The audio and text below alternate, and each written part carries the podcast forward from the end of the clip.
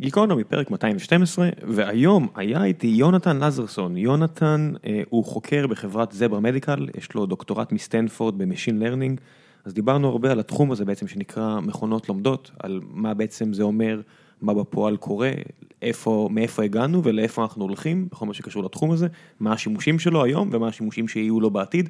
היה פרק מרתק מהבחינה הזו, יכול להיות שהוא טיפה טכני בחלקים ממנו, מאוד ניסיתי אה, לבאר ולהסביר כל מה שאני יכול.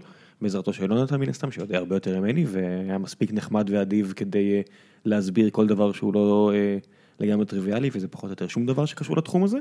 ולפני שנגיע לפרק עצמו, אני רוצה לדבר מעט על נותני החסות שלנו לפרק הקרוב, וזו חברת הוט. חבר'ה הטובים uh, בהוט יצאו עם פודקאסט חדש, שעוסק בסיפורה של שפחה.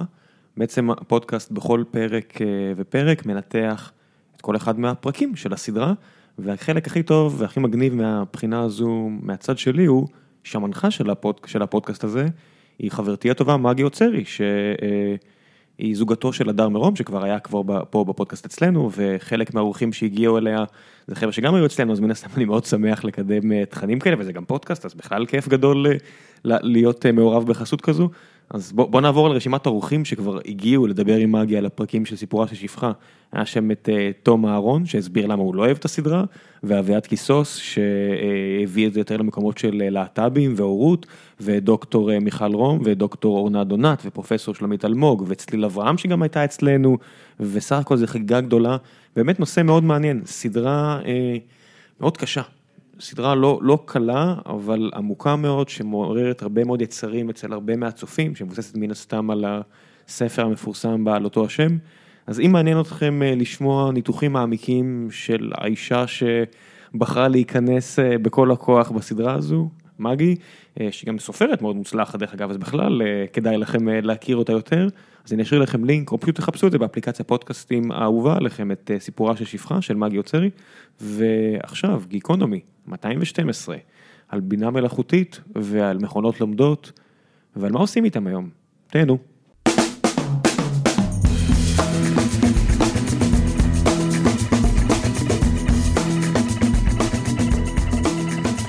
גיקונומי, פרק 212, ואיתי היום, זה לא הבוקר, אני בדרך כלל מקליט את זה בבקרים, היום uh, כבר ערב.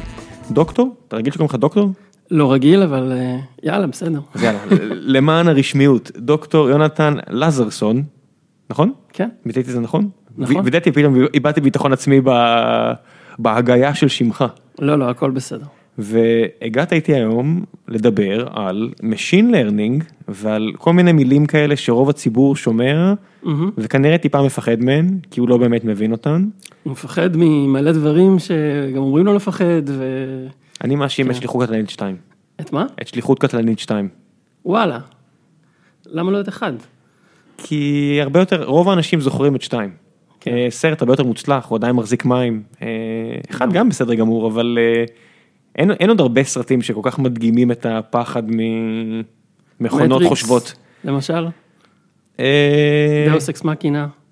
כן, לא כן. דאוס אקס מכינה, איך קראו לסרט הזה? ש... אה, עם ההוא והאי. אקס מכינה נראה לי. אקס מכינה, כן. כן, יופי של סרט, ממש אחלה, והוא גם מדגים בצורה טובה. ווסט וורלד כמובן.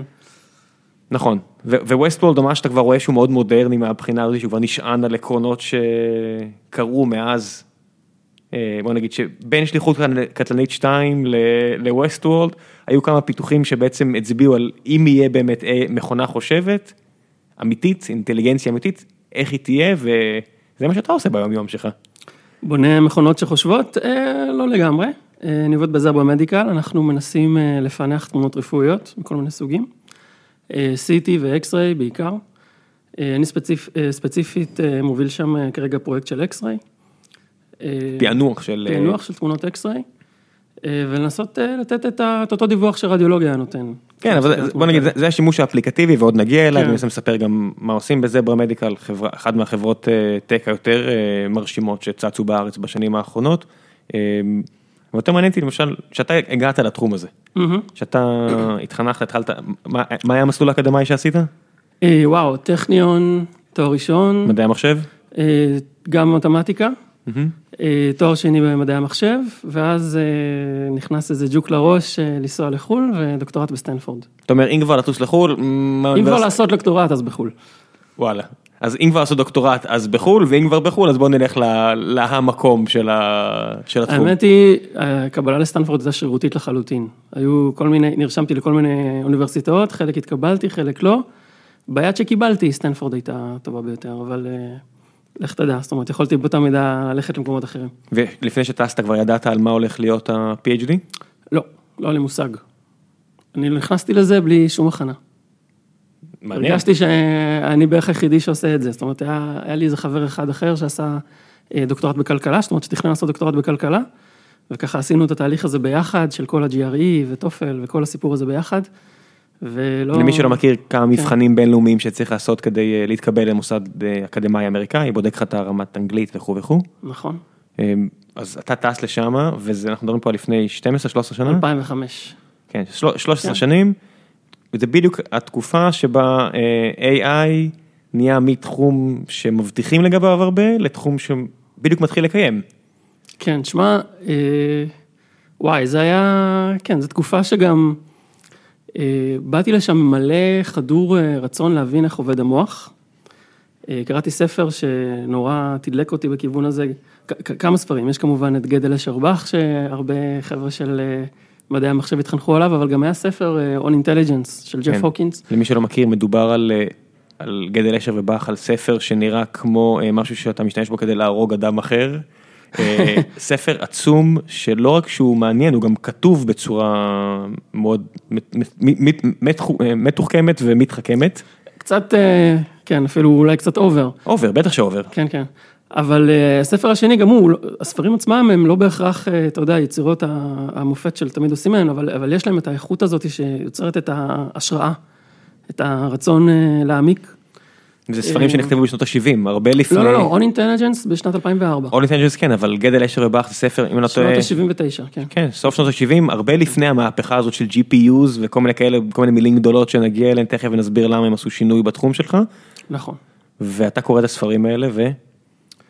לא, זה, זה נותן לי רצון להעמיק, ספציפית אה, גדל אשרבך רצה, נתן לי רצון להעמיק לכיוונים של לוגיקה, לכיוונים של התיאוריה של מדעי המחשב, והספר של On Intelligence מדבר כבר ברמה נורא פרקטית על איך עובד מוח, אה, ומה המנגנונים של אה, אינפורמציה, האלגוריתמים שמדברים על אינפורמציה שבאמצעותם אפשר לממש חלק ממה שעושה המוח.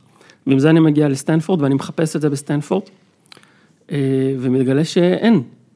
זאת אומרת, אני עובר על המנחים הפוטנציאלים בבינה מלאכותית באוניברסיטת סטנפורד, וכולם עושים דברים נורא פרקטיים. אנדרו נג, אחד השמות הגדולים בתחום, אה, מה שהוא עושה זה מטיס הליקופטרים בצורה אוטונומית, שזה מגניב, הליקופטרים לא אמיתי, אה, הליקופטרי אה, כמו טיסנים כאלה, זאת אומרת... הדרונים הראשונים. נכון. אה, מקומות אחרים מתעסקים ב computer vision של לנסות להבדיל בין אה, זברה לבין אה, כבשה, זאת אומרת זה... האם זה חתול או לא חתול? בוא נבוא- חתול בוא- או כלב, אנחנו מדברים פה על תמונות שיש בהן אובייקט אחד, רקע שהוא כאילו לא מסובך בכלל, צבע כחול, שמיים, דשא, פרה על דשא.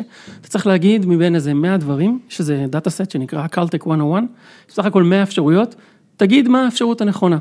זה, זה הסיטואציה של computer vision. שבעצם, קצת נפרש מה אמרת, מביאים למודל, מביאים למכונה סט של אה, נתונים, ותגיד כן או לא. בינארי. אה, לא בינארי, יש לך 100 אפשרויות. אתה צריך להגיד 101 אפשרויות, אתה צריך להגיד מבין ה-101 אני אפשרויות אומר- האלה, מה, מה הנכונה. כן, אבל זה, זה בינארי מהבחינה של כל אחת מהן 0 או 1, לא? כן או לא... אה, יש כל מיני דרכים למדוד את זה, אתה יכול גם למדוד עם הסתברויות, אתה יכול להגיד איזה הסתברות אני נותן, אבל בגדול, אה, כן, אני, אני אוקיי. צריך להגיד אם יש שם פרה, ואם, ואם אמרתי שיש פרה וצדקתי, הרווחתי נקודה, אמרתי שיש שם פרה וטעיתי, הפסדתי נקודה. אז אתה מגיע לסטנפורד, וזה כן. האפשרויות שחולפות. לא, אבל העניין הוא שזה זה פרויקט שיכול להיות מאוד מגניב, אבל הדרכים שעושים את זה בו, את הפרויקט הזה, הן לא, לא מרגישות דומות בשום צורה לאיך שהמוח האנושי עובד.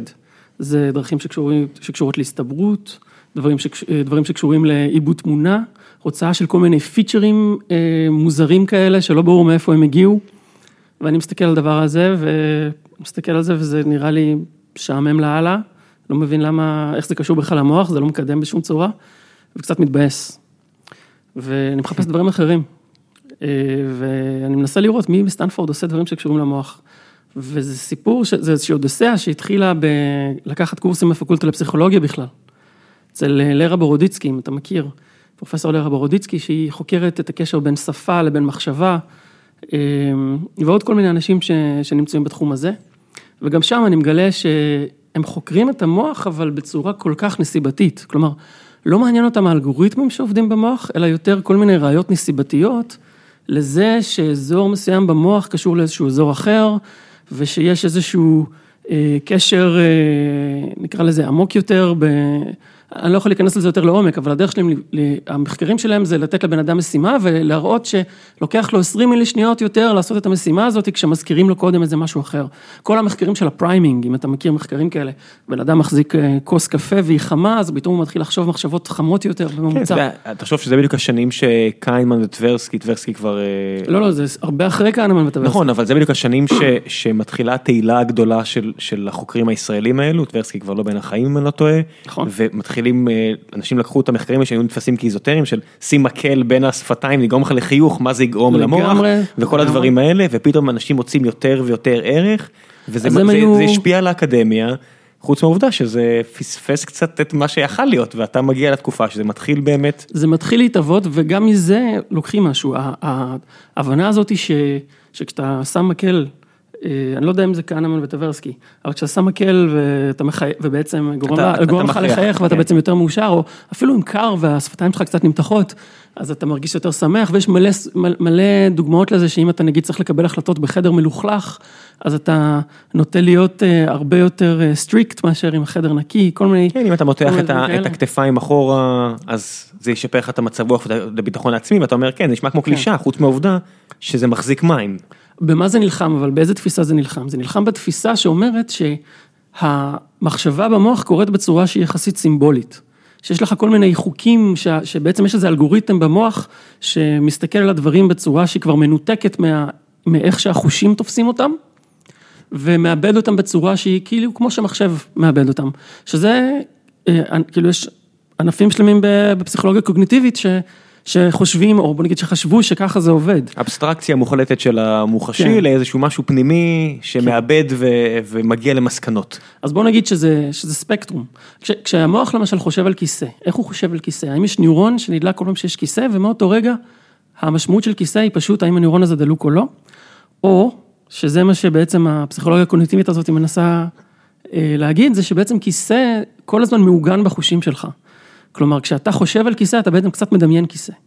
כלומר, אתה קצת רואה כיסא, אתה קצת שומע כיסא, אתה קצת מרגיש איך זה לשבת על הדבר הזה. ההבדל בין דקלרטיב לאימפרטיב, בעצם אתה סוג של מתאר את החוויה, או יודע מה אתה חש כלפיה, בניגוד לאולי... משהו כזה, המושג כיסא הוא החוויה עצמה של כיסא. אתה יודע מה, נשמע לי קצת יותר כמו ההבדל בין, נגיד, אה, אה, האלפאבית הסיני לאלפאבית... אה, מערבי יותר, של כמות מצומצמת של אותיות שמרכיבות מושגים, בניגוד לסמל נכון. משמעות, סמל משמעות. הארונות האלה שהסינים כן. משתמשים בהם, יש להם איזושהי, איזשהו, נכון, הן מעוגנות יותר למציאות, באמת קראו לזה אה, Embodied Cognition, שזה, נקרא לזה אה, תודעה מעוגנת אה, קצת יותר בחושים שלנו.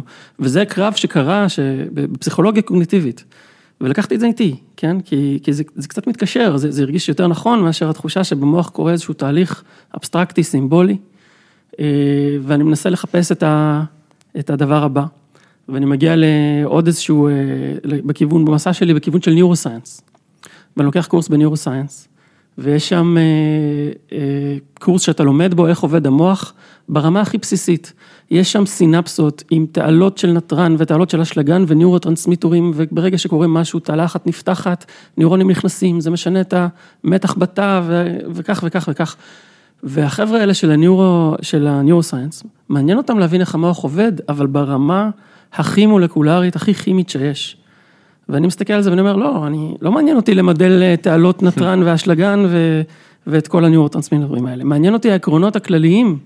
הם, מבחינתם ההישג שלהם זה אם הם הצליחו עכשיו לקחת איזה תעלות נתרן ולסמלץ את זה, לסמלץ את זה 30 ניורונים באיזשהו צ'יפ או באיזושהי סימולציה. זה משהו שעדיין, אפילו בוויצמן, אה, זה סוג של... עובדים על זה ומגיעים להישגים מאוד יפים, אבל זה כן. לא מעניין אותי. מעניין אותי להבין את התהליך הזה של ההמשגה, של איך אנחנו חושבים, מה המוח עובד, וזה נורא אידיאליסטי כמובן, אני לא באמת יודע על מה אני מדבר, אבל אני מחפש את זה. וזה לא בדיוק שם בשנה הראשונה שלי בסטנפורד. שנה שלמה אתה מסתובב ומה, ואתה רק בעצם עושה קורסים כלליים בכל מיני מחלקות? ומנסה קצת research, קצת כן, גם, גם פחות כלליים. באיזה שלב אתה צריך מנחה? באיזה שלב אתה צריך לבחור מנחה? אמ, אתה צריך, הם שינו את זה כבר, את המדיניות הזאת, אבל אז הייתי צריך אחרי ה quarter הראשון. אגב, זה לא quarter, זה סמסטר, זה עשרה שבועות, אה, שטסים לך כטיל, ואחרי זה שבוע בחינות, וישר קופצים ל quarter הבא. אולי יש איזה שבוע הפסקה בין לבין. אה, ויש כאלה שלושה בסמסטר, כאילו בשנה. בשנה. פלוס, אה, פלוס קיץ לפעמים. אז אחרי quarter אחד אני כבר אמור להשיג מנחה. ו... ובאמת אין לי. וזה בסדר, אז אני מבקש ממישהי בסטנפורד, מהמנחה שלי, מי שבסופו של דבר תהיה המנחה שלי בסטנפורד, אה, להיות המנחה שלי. אה, והיא מסכימה, היא מבינה, זה קורה. אני עוד לא לגמרי סגור איפה אני רוצה להיות, אני גם קצת נכנס לקבוצה שלה ומתחיל אה, להתערות שם עם האנשים של ה computer vision והזברה וה, והג'ירפה והכבשה. ובד בבד אני ממשיך לקחת את הקורסים האלה ב neuroscience וב cognitive science.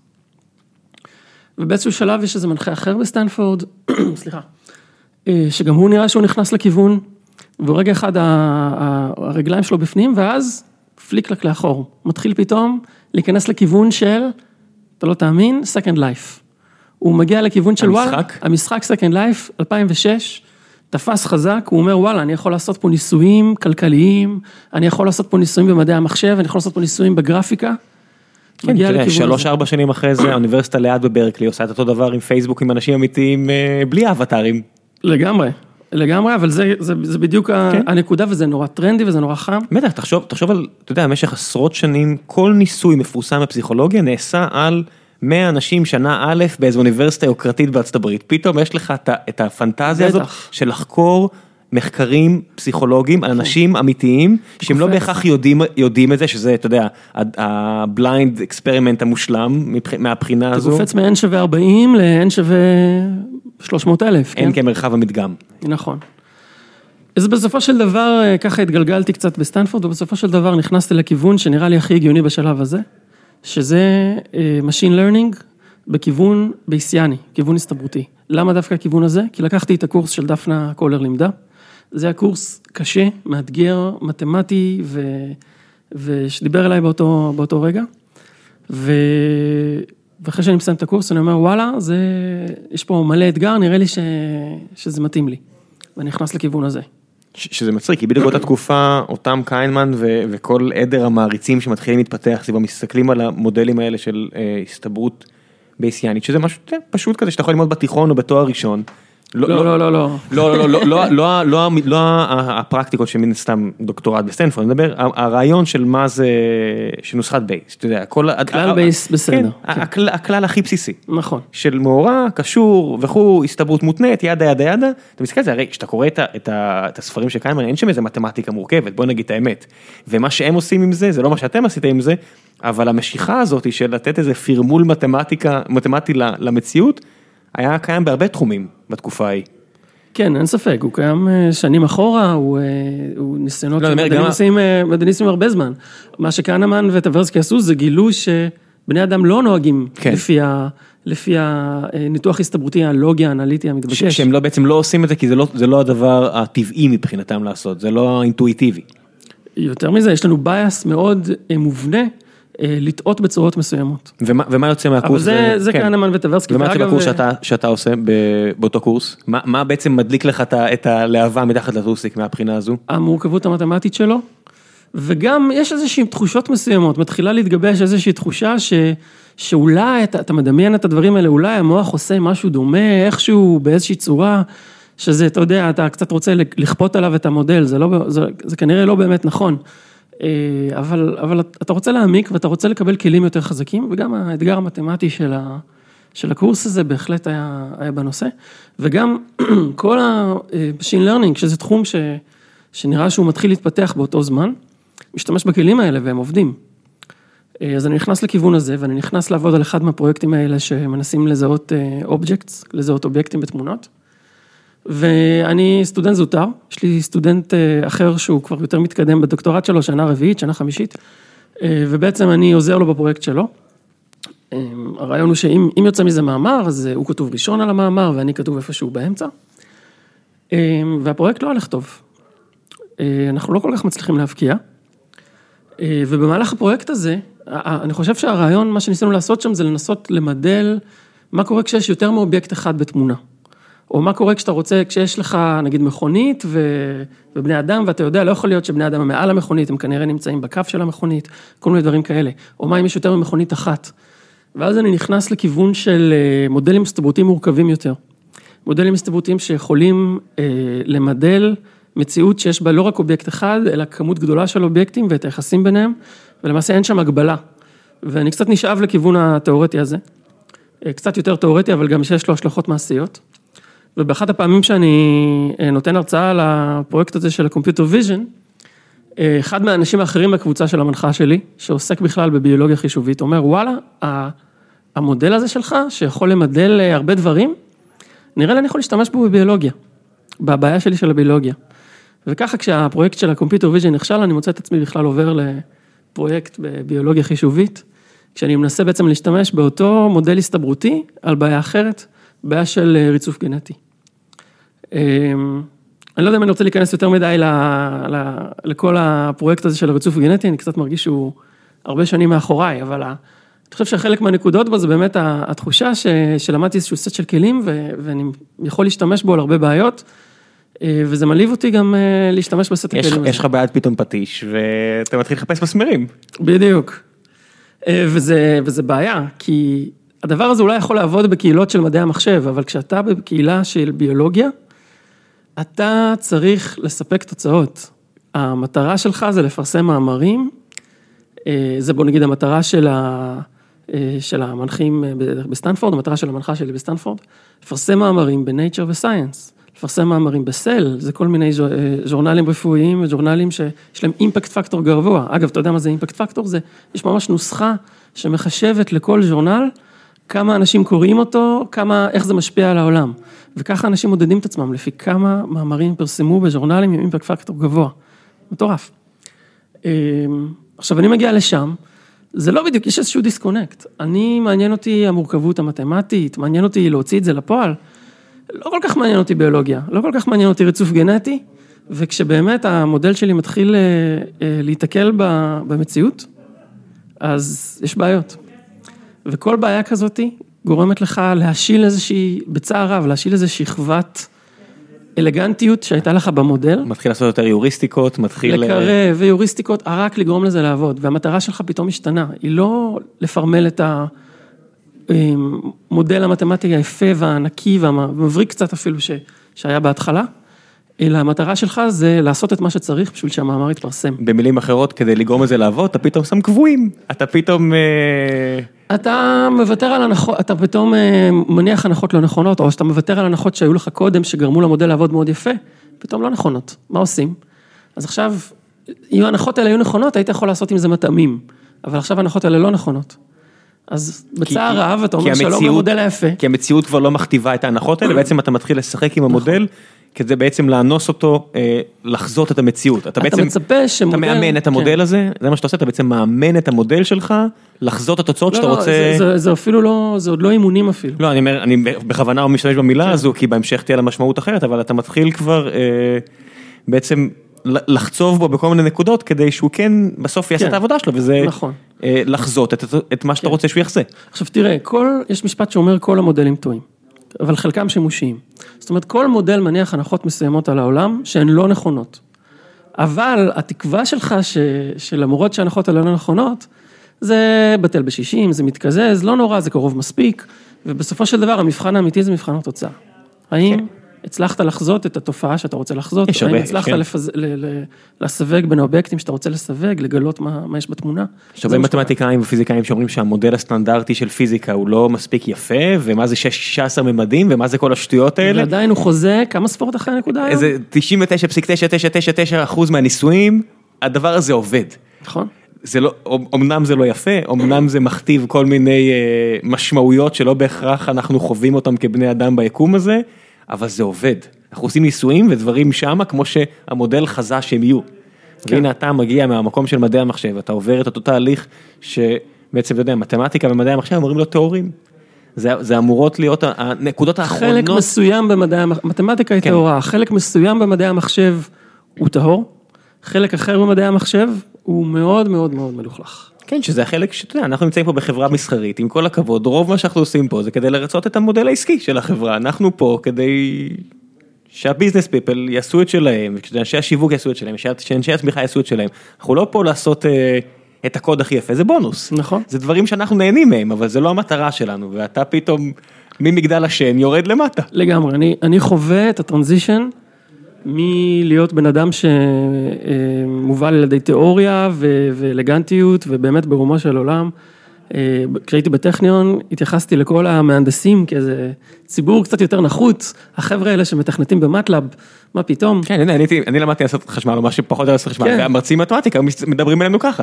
בדיוק, כן. ו- ואני גם לוקח לפעמים קורסים שקשורים, שהם יותר הנדסיים, כי אני ככה צריך, קורסי חובה מדי פעם וזה. אה, והם תמיד נראים לי נורא קלים, הם ממש קלים. למה הם קלים? אתה יודע, אתה לוקח קורס נגיד, ב... יש, יש תחום של לוגיקה ויש databases. databases זה כאילו היותר אפליקטיבי, ולוגיקה זה היותר טהור. אתה מסתכל על databases ואתה אומר, מה, מה זה databases? זה בסך הכל... אה, זה בסך הכל רלציות בלוגיקה, זה מה, ו- ו- ו- אוקיי, וההבנה קצת- הזאת היא קצת- עובדת. קצת למי שלא מכיר, לוגיקה, ענף מתמטי טהור אה, של אה, מידול שפה כלשהי נקרא לזה, לעומת... מידול יחסים בין ישויות. כן. אה, סליחה, אתה מדבר על לוגיקה. כן, הלוגיקה ו database ים, רוב ה database ים עד לאחרונה היו בעצם טבלאות. database רלציוני, בעצם קשרים בין שדות, בין טבלה א' לטבלה ב', ואיך לעשות שאילתות ככה שתמשוך את המידע בצורה יעילה וכו' וכו', זה משהו שהוא... אה, בהיעדר מילה אחרת, אני מקווה שאני לא מעליב אף אחד וזה בסדר, חלק ניכר מיומי מתעסק בדיוק בדבר הזה, זה משעמם. זה משעמם, זה לא כזה יפה, זה לא כזה מעניין, זה לפעמים מאתגר סתם בגלל שזה קשה, אבל זה לא יפה בשום צורה. אני לא, אני לא מסכים שזה לא יפה. אתה אומר, מצאת- יש- מצאת יש- את היופי? יש, אתה מוצא את היופי גם ב- ב- באלמנטים של תוכנה וגם לא, בשפות של ברמות, תוכנה. ברמות הגבוהות בטח, אני מדבר נטו כן. על לכתוב שאילתות, אתה יודע, בסופו של דבר זה משהו... בוא נגיד ככה, מבחינת מורכבות מתמטית, זה משחק ילדים לעומת מה שאתה עושה בלוגיקה, אוקיי? וזה נכון לעוד תחומים. קומפ... קומפילציה זה תת תחום של מה שקראו לו אוטומטים, ו... ואני אומר לעצמי, וואלה, זה גם, גם בבינה מלאכותית זה איזשהו ענף של הלוגיקה. אני אומר לעצמי, וואלה, זה כל כך קל להיות, אה, להיות אפליקטיבי. אתה לא מבין שהשאלות ששואלים, הם, הם, כדי שאפשר יהיה לסוד אותן במבחן, אז הן בהכרח קלות, כן? העולם האמיתי הוא עולם שאתה אתה, אתה צריך להתמודד עם נתונים אמיתיים.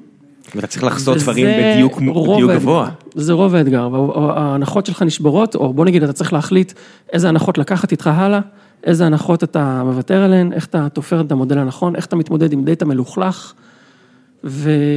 וזה transition שהוא מאוד קשה, שאני מתמודד איתו בתקופה הזאת כן, בערך. עוד- מדבר- בשנה השנייה השלישית שלי בסטנפורד, כשאני ככה עובר לתחום הזה של הביולוגיה ומנסה לאנוס את המודל שלי על הבעיה ה- אה, הזאת שקשורה ל sequencing. כמה מפתה זה פשוט להתחיל להעיף אה, לא, עושים את זה, עושים מה שצריך. data מה... מה- מה- מה- לא, לא.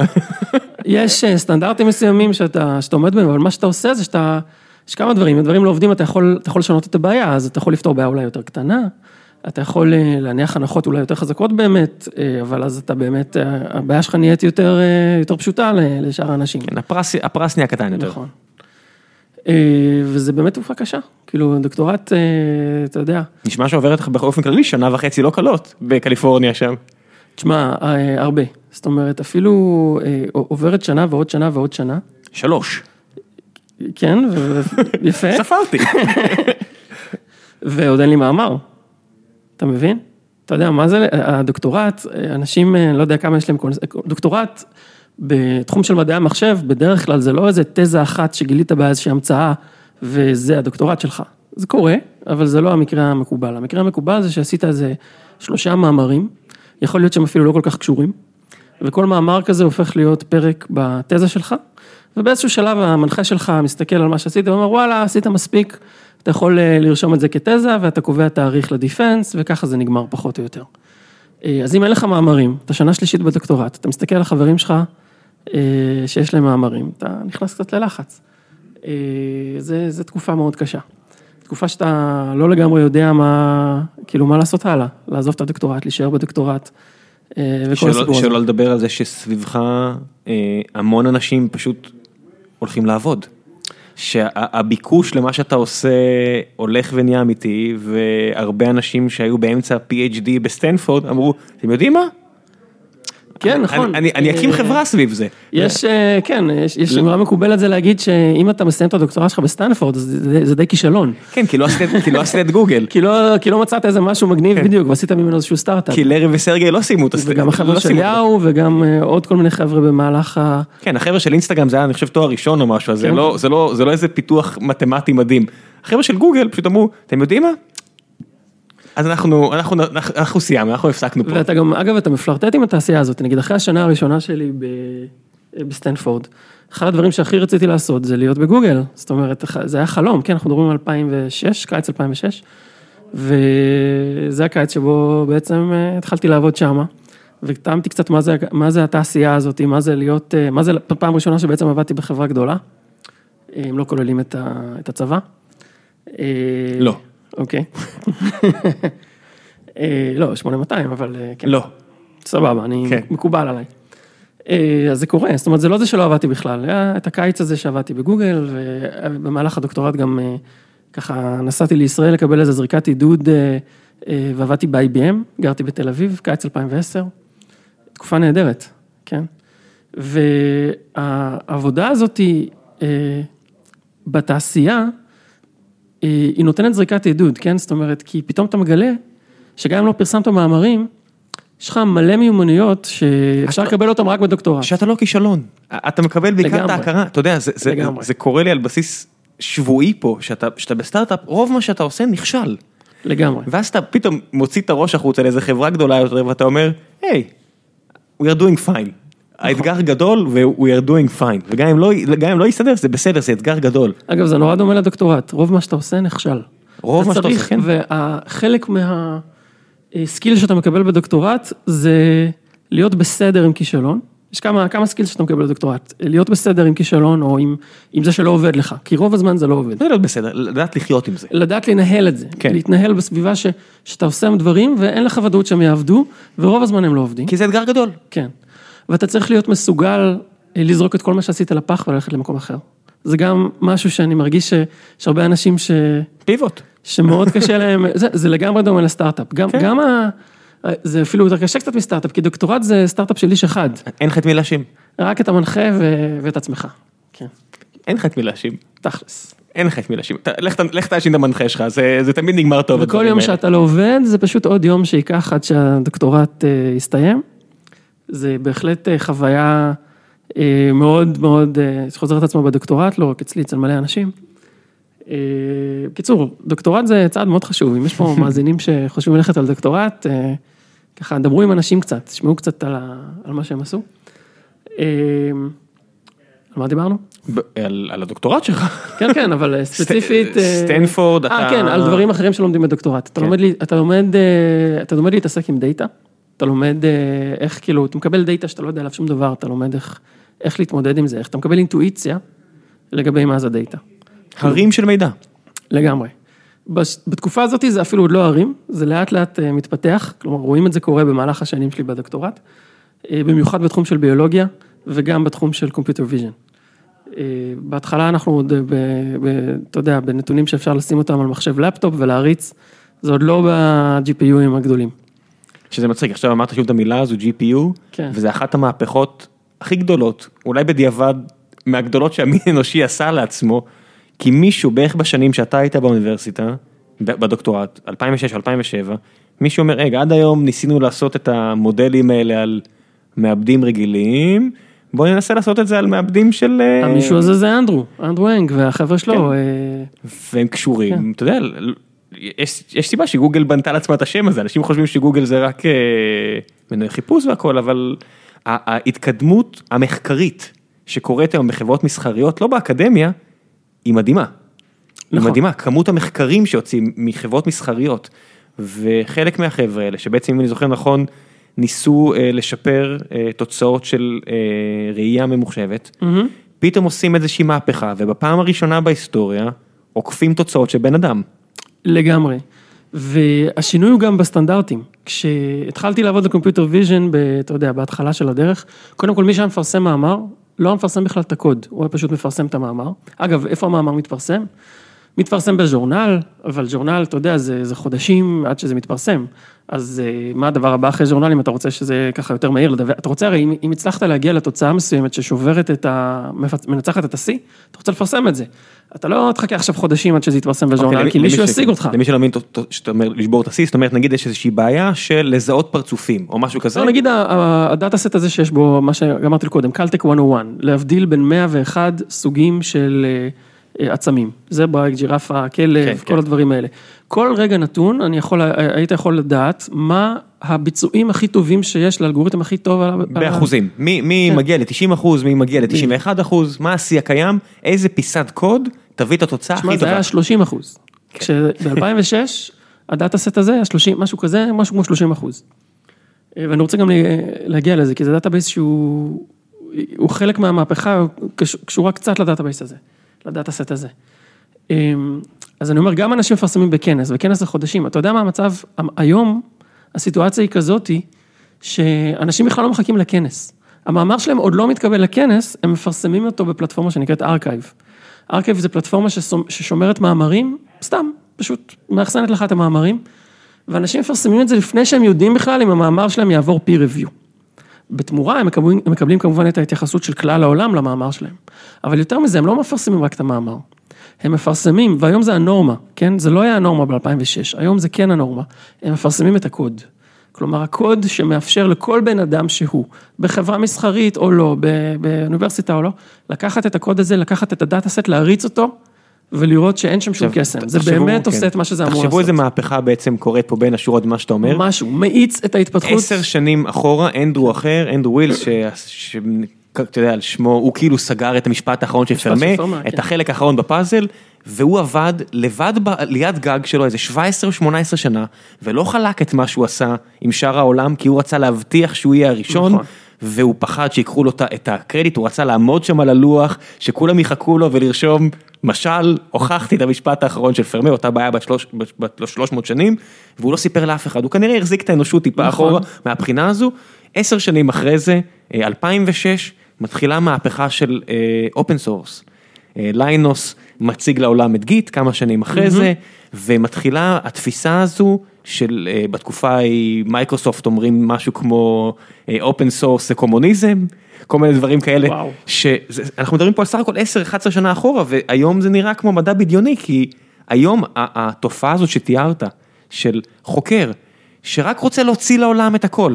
קחו, תנו לי את הקרדיט, אבל קחו אתם את, את המדע הזה שעשיתי ותתקדמו עוד שלב קדימה. בואו נרוץ כולנו ביחד קדימה. שמע, זה שינה את העולם המדעי. זה, זה לא רק את העולם המדעי, את עולם התוכנה המסחרי זה שינה. נכון. אותה מייקרוסופט שקראה לכל, ה- לכל הדבר הזה קומוניזם, היא היום החברה המובילה בתחום, היא קנתה את היא לא קנתה את זה? כן, כן, היא קנתה את GitHub. GitHub, היא דוחפת את העולם הזה, היא, היא כרגע יש לי על המחשב פה פתוח, ראית כשהגעת, בדיוק היה לי איזה בעיית קוד, משהו, זה ב-VS Code, זו תוכנה של מייקרוסופט שהוציאה שהיא open source לגמרי, פחות או יותר.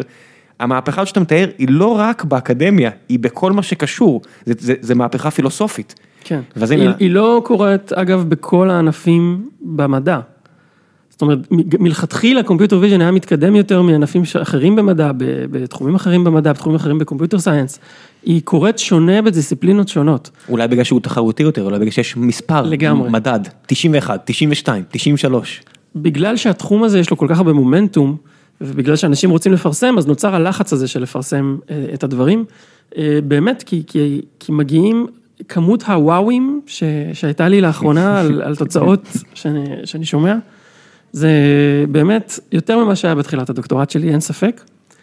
אה, מעבר לזה, אגב, נוצרות גם בגלל זה כל מיני תופעות מוזרות כאלה, שנגיד מישהו מפרסם איזה מאמר ב-arXiv, ובאותו שבוע מתפרסמים עוד שני מאמרים שעושים בדיוק את אותו דבר. וזה לא שמישהו גנב את זה בארבעה ימים, הם עבדו במקביל. הם פשוט עבדו במקביל והבן אדם הראשון עשה להם scooping, אז כדי שיהיה כתוב ש-it was jointly, כי זה בכל זאת מקובל, אתה יודע, זה לא זה שכי מישהו פרסם את זה יום קודם, אז ייתנו רק לו את הקרדיט, אה, אז, אז אתה מוציא את זה יחד, כדי שיבינו שהגעתם לאותה מסקנה ביחד, ובגלל שהתחום גדל אה, פשוט בצורה שברגע שאפשר לעשות משהו, אז מישהו כבר עושה אותו, אז.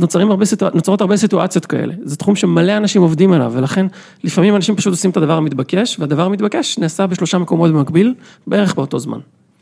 אז, אה, אז לכן קורות, כן. קורות תוצאות כאלה. מה שפעם היה אה, כל כך מדהים, שאתה יודע, ניוטון ולייבניץ עובדים שניהם על, אה, כן.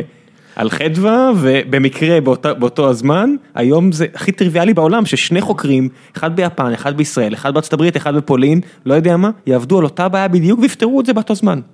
זה קורה, אבל זה קורה בזכות, בזכות העובדה הזאת, כן. בזכות המרוץ הזה ובזכות הפלטפורמות האלה שמעודדות את זה, ובזכות בזכות זה שהמדע, אה, או לפחות בתחום של computer science או computer vision, העלה את הסטנדרטים שלו. אתה לא תתקבל היום, אה, עבודה שלך היום לא תתקבל לכנס אם אתה לא תפרסם גם את הקוד, כן, אם זה כנס עזוב את זה, אתה לא תתקבל לעבודה, אם אני לא אראה בגיטאב שלך קוד שכתבת. אז אתה קשוח. לא, אני, אני לא אומר את זה על עצמי, אני לא, אני לא מתנהג ככה, אבל זה, יש חברות יותר ויותר, כן. שכבר אומרות, בוא תראה לי, בוא תראה לי איזה קוד כתבת ופרסמת לכל העולם ואשתו.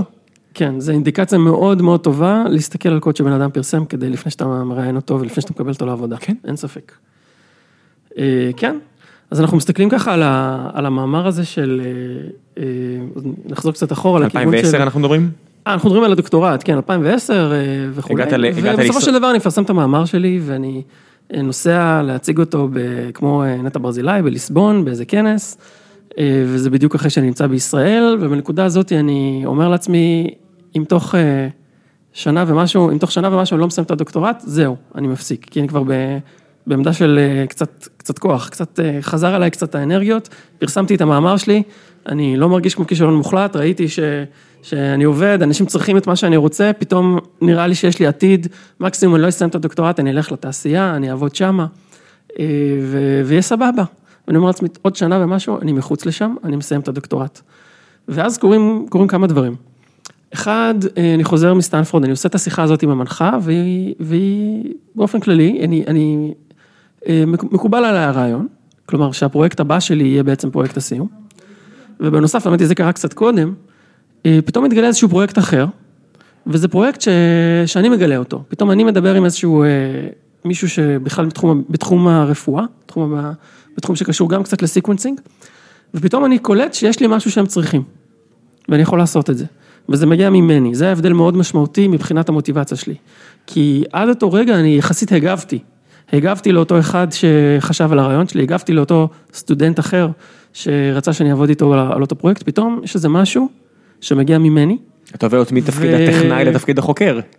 לתפקיד החוקר, והפשן מגיע ממני.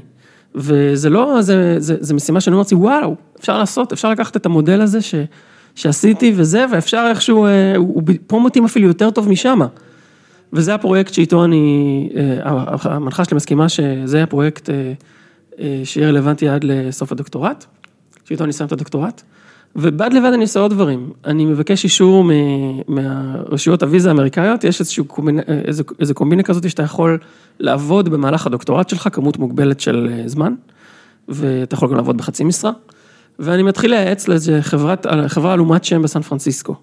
יומיים בשבוע אני נוסע לסן פרנסיסקו, ואני עובד שם בחברה, אני לא יודע אם אתה מכיר, קוראים לה וויש, אז קראו לה קונטקסט לוג'יק. אה, החברת ה-Wish זה החברה של האי-קומרס? נכון. כן, אני, בדיוק באותה תקופה לי ולדורון היה חברה בתחום, אז אנחנו מכירים אותה היטב. אז אה, כשאני עובד על ה... בחברה הזאת קוראים לה, קוראים לה קונטקסט לוג'יק, הם בכלל עושים משהו אחר לגמרי, אה, והם צריכים אותי בעיבוד של טקסט, כן, אני, אני הולך לשם בשביל להשתמש באלגוריתמים של... וואו, זה זה החברה האחרונה ש- שאמרת לי, שעכשיו אמרת נוסע לסן פרנסיסקו ליומיים בשבוע. כן. אם היית עכשיו נותן לי אפשרות לבחור איזה מבין החברות זה יכול להיות, אני חייב להמר. כן, וויש זה בין האחרונות שהייתי חושב עליהן, באמת. מטוויטר של 2010 ועד לא יודע מה, מיילפ, אה, כל החברות של סן פרנסיסקו ולא עבר לי, Wish זה באמת האחרונה שהייתי חושב עליהן. תשמע, וזו חברת סטארט-אפ, אה, עמק הסיליקון, אה, לא יודע אם אופיינית, אבל, אבל מתנהלת שם אופרציה באיזה קומה, באיזה בניין גבוה, open space, אה, מזמינים ככה אוכל בצהריים, כולם אוכלים מהחמגשיות האלה, וכל ה... כמעט כל העובדים שם הם אינטרנים. יש שם איזה שני, שני היזמים שם, זה חבר'ה שהגיעו מקנדה, יש בקנדה איזושהי תוכנית של internships, שהם צריכים, מדעי המחשב שלהם לוקח חמש שנים במקום ארבע או שלוש שנים, אבל בכל קיץ הדיל הוא שאתה צריך לעשות internship באיזשהו מקום. והיזם המרכזי שם שהגיע מהאוניברסיטה הזאת, פשוט נוסע כל שנה לקנדה. מה זה ודאג- McGill? מה זה? ב-McGill? ווטרלו נדמה לי. אוקיי. אה, לא משנה. נוסע כל שנה לקנדה ודג לו אינטרנים, מביא אותם לשם, וככה אנחנו עובדים על המוצר הזה. עכשיו, בזמן שאני עובד שם ב, ב, ביומיים האלה בשבוע, אני חוזר חזרה ומתחיל, וממשיך לעבוד על הפרויקט שלי של הדוקטורט, עד שלוש בלילה, ימים מלאי פרודוקטיביות, אוקיי? זאת אומרת, וגם, גם התקשורת עם המנחה שלי משתפרת. במקום, אה, גיליתי למשל, במהלך התקופה הזאת, שכש, שדווקא לשבת בחדר, אתה יודע, יש את הסיטואציה הזאת שאתה יושב בחדר עם, עם, עם בן אדם שאומר כל מיני דברים, ואתה, רגע, היי, אני לא מצליח לעקוב, אני לא, לא לגמרי מבין, ואולי זה בכלל לא נכון, אני, רגע, המרוץ הזה של להבין את, ה, את המנחה שלך, אה, יכול להיות שהדינמיקה הנכונה היא דווקא אימייל. פתאום אני מגלה שכשאני כותב, לה, מת, מת, מתקשר עם המנחה שלי באמצעות מיילים, אז אנחנו הרבה יותר, אה, פתאום, הרבה יותר שווים, הרבה יותר colleagues, כן? פתאום, פתאום אני קולט שחלק מהדברים שהיא אומרת הם בכלל לא לגמרי נכונים, אפשר לתקן קצת, ו, ו, וגם אני יודע לנסח את הדברים שלי בצורה שהם לא נפסלים ישר על הסף. פתאום הדינמיקה משתנה. ממש תהליך של איזושהי גדילה. מישהו שם לך מקל בין השפתיים, פתאום אתה מתחיל לחייך. כן, אה? אשכרה.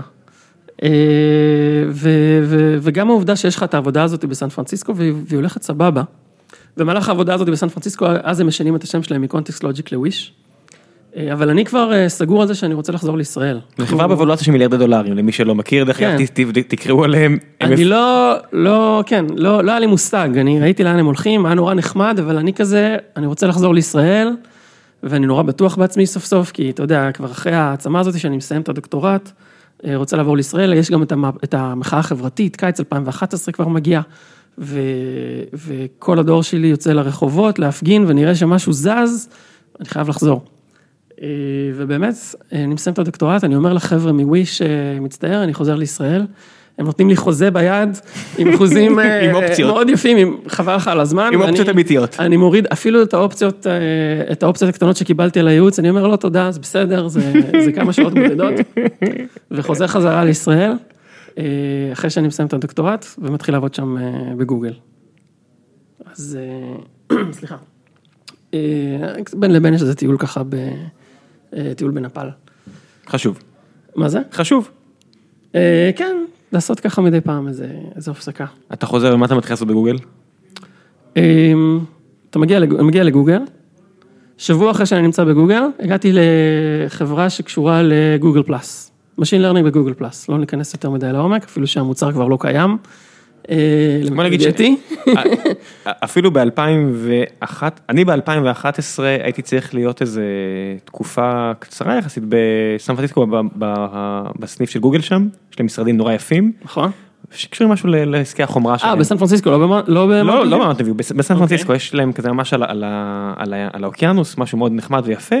וכולם מסתובבים עם המחשבים עם המדבקה של Google Plus ועושים מהצד אה, משימות לגוגל פלאס. ועוד ב-2011 אני זוכר, אני זוכר אותי מסתכל, אני אומר, באמת? אתם לא יודעים שזה מת כבר? כן, זה לא היה ברור מי משתמש בזה. וכולם בחברה עם המדבקות האלה, והם אומרים לי, בוא נתכתב בגוגל פלאס, אני אומר להם, מה, למה? למה שנעשה את זה? זה מת, מה נסגר איתכם? זה גם לא הפעם הראשונה שהם עשו את זה, היה להם לפני זה את Google Wave. Wave ב-2009 שמת, שהלך כן. מאוד טוב ב... אבל כולם נכנסו לזה אחרי השבוע הראשון. מי זה כולם? אתה במדעי המחשב שלך כולם נכנסו לזה, אני כן. מכיר את זה, זה לא, לא באמת כולם, אף אחד לא השתמש בזה, זה מת מסיבה טובה. כן. זה לא גוגל שופינג ששנה אחרי זה הם הרגו את זה למרות שזה היה די בסדר מבחינת רווחיות, אבל זה משהו אחר. אוקיי, אתה בגוגל? אה, שבוע אחרי שאני נכנס לגוגל, שינוי ארגוני, הצוות שאני נכנס אליו מתפרק, עובר לסיאטל, למקום אחר לגמרי, אי ודאות באוויר, אף אחד לא יודע מה הולך להיות. ובעצם אני נמצא שם בגוגל ו... אה, ולא כל כך יודע מה קורה ו... ומה אפשר לעשות, ובאמת אנשים אחרים לא יודעים. אה, אני עובד שם בפרויקט נורא חמוד, עם צוות של אנשים מאוד מוכשרים, אה, שעושים את פרויקט אה, נו, איך קוראים לו? אה, קווין בייקון. אה, אתה רוצה לדעת, אתה רוצה לדעת את מרחק, את המרחק של כל שחקן בעולם, מכל שחק... מקווין בייקון למשל, אז הם נותנים לך את הפיצ'ר החמוד הזה של, של, אתה יודע, נגיד, מה המספר הבייקון של ברק אובמה, זה כי ברק אובמה היה עם איזה מישהו בסרט, והוא היה בסרט עם מישהו אחר, והוא היה בסרט עם קווין בייקון. זה, זה בעצם איזשהו רעיון שרץ על, על רעיונות של תורת הגרפים, שבעצם סוציולוג אמריקאי בשנות ה-60 אמר שאפשר... אפשר לחבר כל שחקן, אה, כל בן אדם לכל בן אדם בעולם. כל שני אנשים עם בשש נקודות או בשבע נכון. נקודות, וזה מתפתח משם, זה בדיוק התקופה גם שתורת הגרפים כתחום מתפתח בעולם, פחות או יותר, מן הסתם התחיל לפני כן, אבל פאול ארדוש מתחיל לעבוד, שם גז על כמות המאמרים שהוא מפרסם, שזה גם מספר ארדוש, זה בדיוק כמו, בדיוק. זה בדיוק מספר אה, בייקון אז שאתה מדבר נכנסים, עליו. אז בדיוק אנחנו נכנסים לפרויקט הזה של מספרי ארדוש ומספרי בייקון. אוקיי, מספרי, אה, כן, קווין בייקון. אז מספרי בייקון זה כמה רחוק אתה מהשחקן קווין בייקון, מספרי ארדוש זה אמ, אם כמה אתה רחוק מפול ארדוש. פאול ה- פול ארדוש הוא ארדוש אפס, כן. אם פרסמת מאמר עם פול ארדוש אתה, עם אה, ארדוש אתה אה, ארדוש אחד. נגיד אה, פרופסור נוגה אלון ארדוש. מהעברית, אז הוא, אחד הפרופסורים מהתחום שלו הידועים בעולם. וכל מי שעושה דוקטורט אחד. נוגה אלון הוא ארדוש שתיים. ארדוש 2, כי הוא כתב מאמר עם מישהו שכתב מאמר עם פאול ארדוש, שהוא היה כן. יהודי הונגרי מוזר בצורה יוצאת דופן, הוא הניח לפי דעתי את האבן לאוניברסיטה העברית אפילו, ואדם אה, כנראה על גבול האוטיסט, אם ת- יש ספר בשם, אין אין לי... אז אני ממליץ על ביוגרפיה בשם האיש שאהב רק מספרים, זה עליו. היה לו סיפור חיים מדהים. אתה מדבר על ארדש? על פאול ארדוש, אוקיי. כן, הוא היה אדם אה, מן הסתם מבריק בצורה יוצאת דופן, והוא המציא, הוא לא המציא, אבל הוא, אה, אני תמיד, אני, זה אחד הסיפורים שאני הכי אוהב, כי הוא תמיד אמר שהוא עושה תחום, התחום שהוא עובד עליו, תורת הגרפים, הוא תמיד אמר, היופי פה, שאין איזה אפליקציה, אין איזה, אין איזה נכון. שום שימוש אפליקטיבי, אני עושה מדע טהור, מתמטיקה טהורה. אה, רצה העולם והרבה ממה. שהיום. עושים ממנו כסף היום זה, זה תורת הגרפים. תשמע, וככה גם הרגשתי אה, במהלך התואר הראשון, ש... סליחה.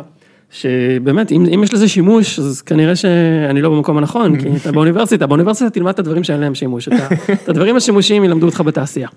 אה, אגב, יש לפול ארדוש ספר, או לא לפול ארדוש, יש, יש לארדוש ספר, לא, יש ספר שנקרא Proofs, Proofs from the Book, הוכחות מהספר, שיש איזה משפט, אה, איזה פתגם שאומר, הוא, הוא היה מסתובב ואומר, אה, יש איזשהו כן. ספר שמכיל את ההוכחה, יש הוכחה אחת שמגיעה ישר מאלוהים. הוא היה אומר. שזה הספר של האלוהים, אם, אם הוכחה יפה הוא היה אומר זה נמצא בספר, בספר It's ההוכחות, it's in the book. כן, והוא הוא היה- הוא היה טוען שילדים יכולים להוכיח דברים בצורה הכי טהורה, כי הם לא מתלכלכים על ידי כל מיני יוריסטיקות וכל מיני קירובים כאלה לגמרי. ואחרים, ויש להם את, הפוטנציאל למתמטיקה הכי טהורה ויפה, ובגלל זה הוא מתעקש להנגיש, וזה אחד הדברים שכל כך חבל לי שאין עוד מן הסתם אנשים כאלה ש... שהיו שפשוט מסוגלים להגיע לסתם אדם ברחוב, ולקחת את העובדה שהם חוקרי מתמטיקה ברמה הכי גבוהה, ולהנגיש. אז יש, זה באמת ספר שמלא בהוכחות יפהפיות, ספר שנקרא Proofs from the Book, שזה כביכול מישהו שאסף הוכחות יפות למשפטים מתמטיים הם, הם מעניינים ו, וכתב אותם בספר אחד, והרבה, ו, ויש שם אה, באמת אה, אה, משפט אחד, ויש, באיזשהו מקום יש תמונה של איזושהי ילדה. מי זה הילדה הזו? מסתבר שזה הבת של ארדש, כי הוא פרסם כל כך הרבה מאמרים שבאיזשהו שלב הוא התחיל לפרסם. אה, זה לא הבת שלו, כי הוא לפי דעתי הוא... סליחה, סליחה, סליחה. אין שום סיכוי שזה הבת שלו? אני מדבר על, אני מדבר עם נוגה אלון, אני חושב. כן. לא. אה, אוקיי, אני צריך לבדוק את הנקודה הזאת. נדמה לי שזה הבת של נוגה אלון, כן. שתמונה שלה בתור ילדה מופיעה בספר הזה. זה, זה הרבה יותר הגיוני, כן. לנוגה אלון באמת יש, אם אני לא טועה, שתיים או שלוש ילדות. כן. ו- ולפאול ארדוש לא היו. אבל לא משנה. חוזרים אחורה, 2010, כן. אתה מתחיל לעבוד בגוגל. לא, אנחנו כבר 2012, אוקיי. ואני מתחיל לעבוד בגוגל, ואני מגיע שם לצוות שעושה, אני לא רוצה להיכנס לזה יותר מדי, אה, צוות של account recovery, זה זה צוות שהמטרה שלו זה להבין אה, מתי אה, אתה, הסיסמה שלך לא עובדת, אתה רוצה לדעת אם זה, יש יש שלושה סצנריו עיקריים, או ששכחת את הסיסמה שלך, או שמישהו נכנס לך לחשבון ושינה לך את הסיסמה, או שאתה הבן אדם שמנסה להיכנס לחשבון שלך, של, של מישהו תמים, ובתואנה ששכחת את הסיסמה. וצריך להבדיל בין המקרים האלה. אה, זה צוות ש, שבעצם עובד אה, במערכת אה, שהיא הרבה יותר מורכבת, כמו כל דבר בגוגל זה הרבה יותר מורכב ממה שאתה חושב, כי זה צריך לשרת מה- מיליארד אנשים מהיום מה- הראשון שלו. מה שאתם שומעים ונשמע לכם כמו, מה הבעיה, I lost my password, תשלחו לי מייל, אז בגוגל אידנטיטי, שזו אותה קבוצה, שזה מה שזה הפך להיות, הם כל כך שיפרו את הביצועים של גוגל, עם כמה דברים שאתה מן הסתם לקחת בהם חלק, שההשפעה על החברה ועל שורת הרווח הייתה אסטרונומית. כן. הצוות הזה היה קיים הרבה לפניי, הוא קיים אחריי. כן, כן, אני אפילו מכיר כמה אנשים שעובדים שם, כן, ו... אה, אבל אני לצורך העניין נכנסתי לשם, ובאמת בקטע של, אה, תרו- התרומה שלי לשם הייתה בהכנסה של Machine Learning לצוות הזה. אה, ובעצם אני חלק מצוות הנדסי לחלוטין. אה, עובדים בשפה, עובדים, עובדים בג'אווה, בסטנדרטים הכי גבוהים שיש של קוד, כפי שגוגל עושים אותם. באמת אגב, חברה מתנהלת באמת בסטנדרטים הכי גבוהים ש- שאני מכיר. אתה אומר לא סתם שווים טריליון דולר. הם, הם באמת מעולים, ו- ואנשים שם מעולים. זאת אומרת, אה, חברה שאנשים שם אחד-אחד, אה, לא סתם תותחים, אנשים נחמדים, אנשים שנעים לעבוד איתם. אה, ואני באמת עובד בחברה הזאת במשך תקופה. אה, אבל אחרי כמה זמן אני, אני מרגיש איזשהו דיסקונקט. למה דיסקונקט? כי אני עובד בצוות שהוא מאוד execution oriented, בצוות שהוא באמת, אני, אני מוקף במהנדסים. טפו. חס ושלום. היום אין מה לעשות, אני מהנדס, כן. אני לא יכול, אני עברתי את הטרנזישן הזה, אני, אני מהנדס, אני גם חוקר, אני גם מהנדס, אבל זה נכנס לי, אתה, אתה נמצא שנתיים ומשהו בגוגל, אתה, הדברים האלה נכנסים מאוד עמוק, החינוך הזה. אה, אבל יש משהו שחסר, וחסר, חסר קצת משהו שהוא יותר מחקרי, משהו שהוא קצת יותר פרוטוטיפי, וברקע יש לך את, ה, אה, את המהפכה הזאת של ה-deep learning, שאני עוקב אחריה כל הזמן, כן, אני, אני יודע שהיא קורית, אבל... לא עושה עם זה שום דבר. העבודה שאני עושה בגוגל באותו זמן, היא Machine Learning קלאסי. לא כל הרשתות ניורונים האלה. אוקיי, okay, אז Deep Learning, למי שלא מכיר, אה, אחת המהפכות הגדולות והמשמעותיות, זה, זה סוג של Buzzword, זה משהו שכבר היה קיים, לעניות דעתי, 20-25 שנה. בעצם, הרבה יותר. יותר? כן. פשוט היה... משנות ה-50 לדעתי. אתה צודק, נכון, אפילו אה, מישהו שלח אותי לקרוא את, את ההיסטוריה לפני כמה חודשים על זה, ומשנות ה-50, ופשוט זה אף פעם לא עשה את הקפיצה אה, מבחינת הביצועים כדי להצדיק יותר, אה, בוא נגיד התעסקות או יותר מש, הקצת משאבים קולקטיבית נקרא לזה. ובעצם בוא, בוא תספר בעצם, אני לא, אני מן הסתם אחטא לעניין, אבל מה זה בעצם אומר Deep Learning, כי זה בטוח מושג כבאזוורד, שהרבה אנשים שמעו אותו. אמ, יאללה, בסדר, אה, ניכנס לכיוון הזה. קח את האתגר. תשמע, אני, אני אוהב להגיד, אני, אני אוהב לחבר את זה קצת, כי, כי זה, העניין שלי ב-deep learning וכולי מגיע מהכיוון של אה, איך שהמוח עובד. ויש הרבה אנשים ש... שיגידו, אה, זה בכלל לא קשור, ואני לא מהאנשים האלה. בתיאוריה זה מה שזה היה. כשהתחילו לעשות, נכון, לגמרי, כשאנשים התחילו לעשות רשתות נוירונים, בשנות 50 אה, כנראה, אה, הם תיארו את זה באמת בצורה שאמורה למדל את המוח, זה כמובן לא איך שהמוח עובד, והם לא ידעו גם אגב ללמוד, ללמד את המודלים האלה, זה היו מודלים אה, טיפשים מאוד.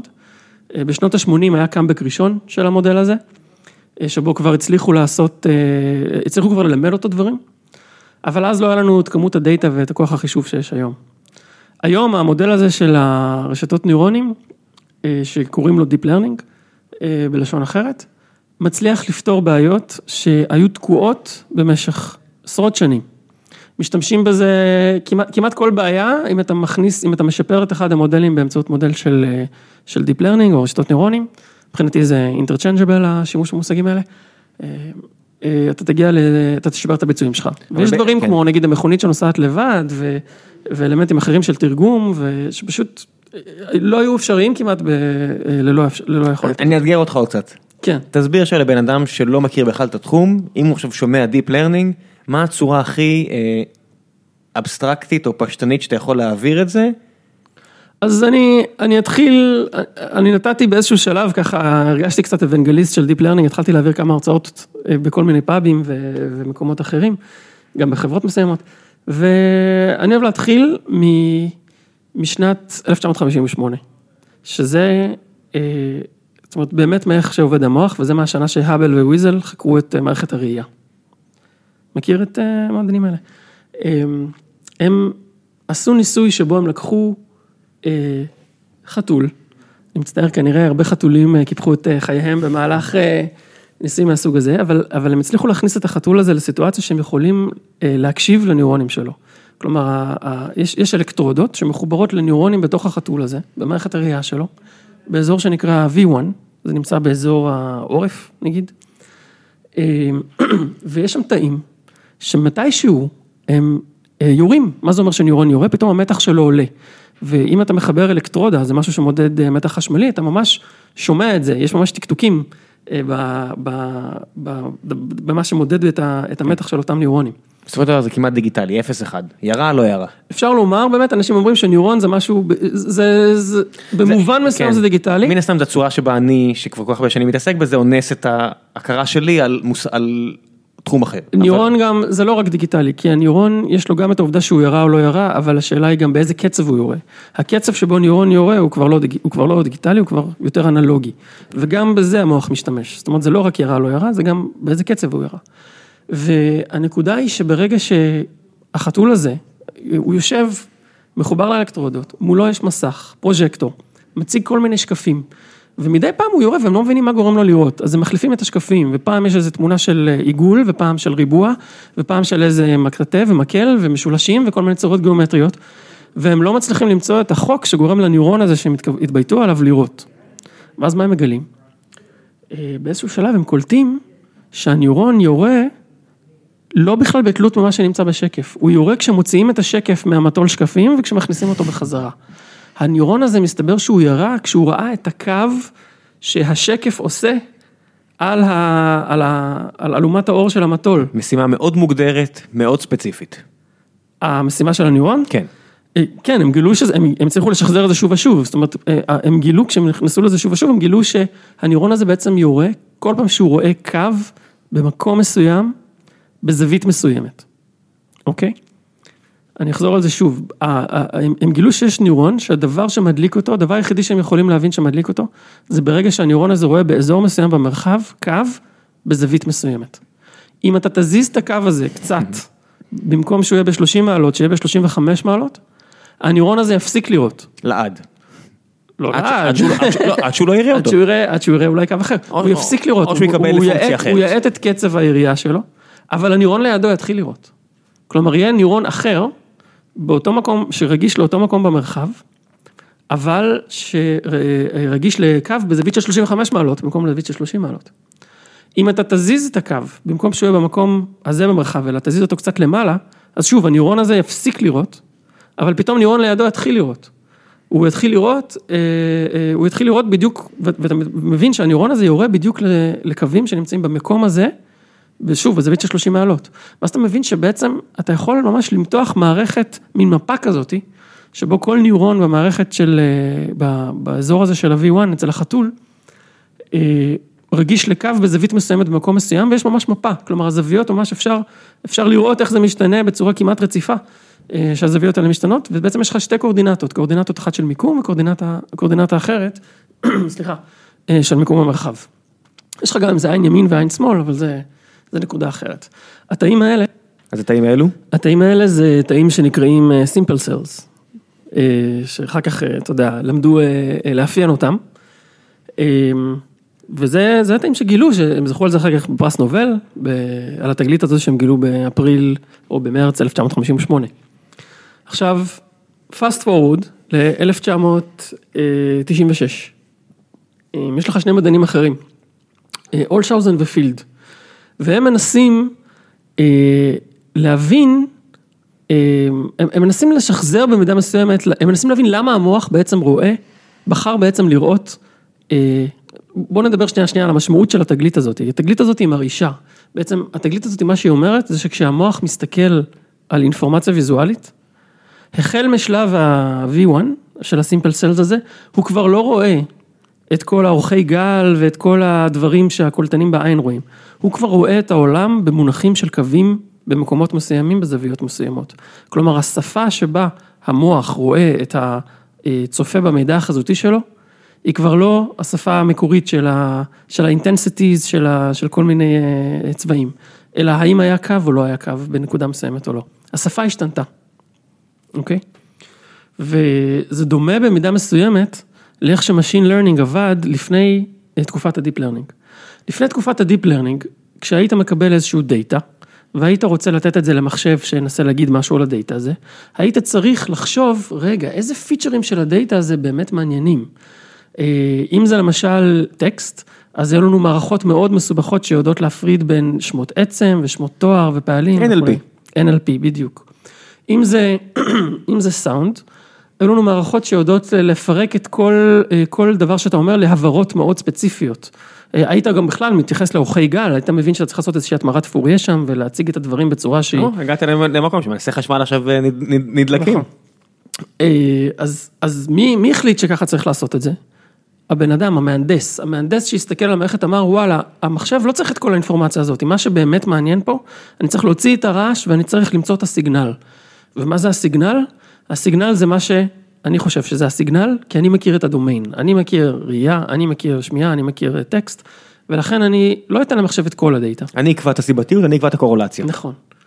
אה, בין אני, תוצאה, אני בין- אקבע את, את חלקי, המד... במקום אני- שניתן לו את כל המיליון פיקסלים של התמונה, או את כל הביטים של התמונה, אני כבר אסכם לו אותה. אני כבר אתן לו איזשהו סיכום של הג'יסט של התמונה, ואני אגיד לו כבר מה חשוב. ואת כל האלגוריתמים הסטטיסטיים שלו, הוא יפעיל אחרי שאני כבר העברתי את השכבה הקשה, השכבה של חילוץ הפיצ'רים, אוקיי? לדוגמה, אה, Edge Detection, אחד הדברים הראשונים שאנשים שעושים Computer Vision עושים לתמונה, זה מנסים אה, למצוא edges, כלומר נקודות שהצבע משתנה בצורה אה, מאוד חדה. למה זה חשוב? כי אתה מזהה עצמים. בדיוק, עצם זה משהו שבדרך כלל יש רקע ויש את העצם, יש foreground ו-background, וההבדל בין ה-foreground וה-background זה הרבה פעמים edge. אז בעצם, אם אתה מתייחס על קווים במקומות מסוימות, בזוויות מסוימות, מה זה בעצם המוח עושה בסיטואציה הזאת? מזהה בדיוק את זה. הוא בדיוק המציא את ה-edge detection. כלומר, הפיצ'ר, הרפרזנטציה, כלומר, הייצוג של התמונה שלך כאיזושהי תוצאה של פיצ'רים, זה בעצם משהו שהמוח עשה. רק שהוא עשה את זה בלי שאף אחד אמר לו לעשות את זה. אבולוציה. התהליך האבולוציוני אה, אה, כמובן גרם לזה לקרות. כן, שמאפשר לנו לזהות אה, טורף או נטרף בצורה טובה יותר. ב- זה הכל. אז ההנחה היא, למה דווקא הייצוג הזה? אז ההנחה היא שכנראה יש משהו מאוד יעיל בייצוג הזה. משהו שהוא מאוד שימושי בייצוג הזה, כי אני יכול לחשוב על מלא ייצוגים אחרים. למה דווקא הייצוג הזה נבחר? אז אני חוזר לאולשאונס ופילד ב-1996. הם חשבו בדיוק על הכיוון הזה, הם אמרו, מה בן אדם ראה ב... כמה זה כבר? אה, מאות אלפי שנות אבולוציה של, של אדם? אה, הוא ראה הרים, הוא ראה כל מיני אה, אגמים, הרים, דרכים. בואו נייצר תמונות כאלה. והם לוקחים ומייצרים לעצמם אוסף של כמה עשרות אלפי תמונות, שיש בהם תמונות טבעיות. והם עושים את זה בשחור לבן, כדי להקל על, ה, על האלגוריתם, כי אין הרבה, אין הרבה כוח חישוב ב-1996. והם בעצם שואלים את השאלה הבאה, אם אני מקצה לך, נניח שאתה מין צייר שאתה צריך, סליחה, נניח שאתה מין צייר שצריך להיות מסוגל לשחזר את התמונות האלה, אבל אתה צייר, אתה לא יכול לכתוב במשיכות מכחול, אתה יכול לכתוב רק באמצעות סט של חותמות, יש לך סטיקרים, יש לך 100 סטיקרים, ועכשיו תבחר בבקשה את המאה סטיקרים שיהיו הכי שימושיים, כדי שתוכל להדביק אותם על, הכאן ציור שלך, ושבסוף הדרך תקבל משהו שהוא הכי דומה לתמונה המקורית. זה הבעיה שהם פרמלו אולשאוזן אנפילד בצורה, אתה יודע, בצורה פשוטה. ועכשיו אתה בבעיה.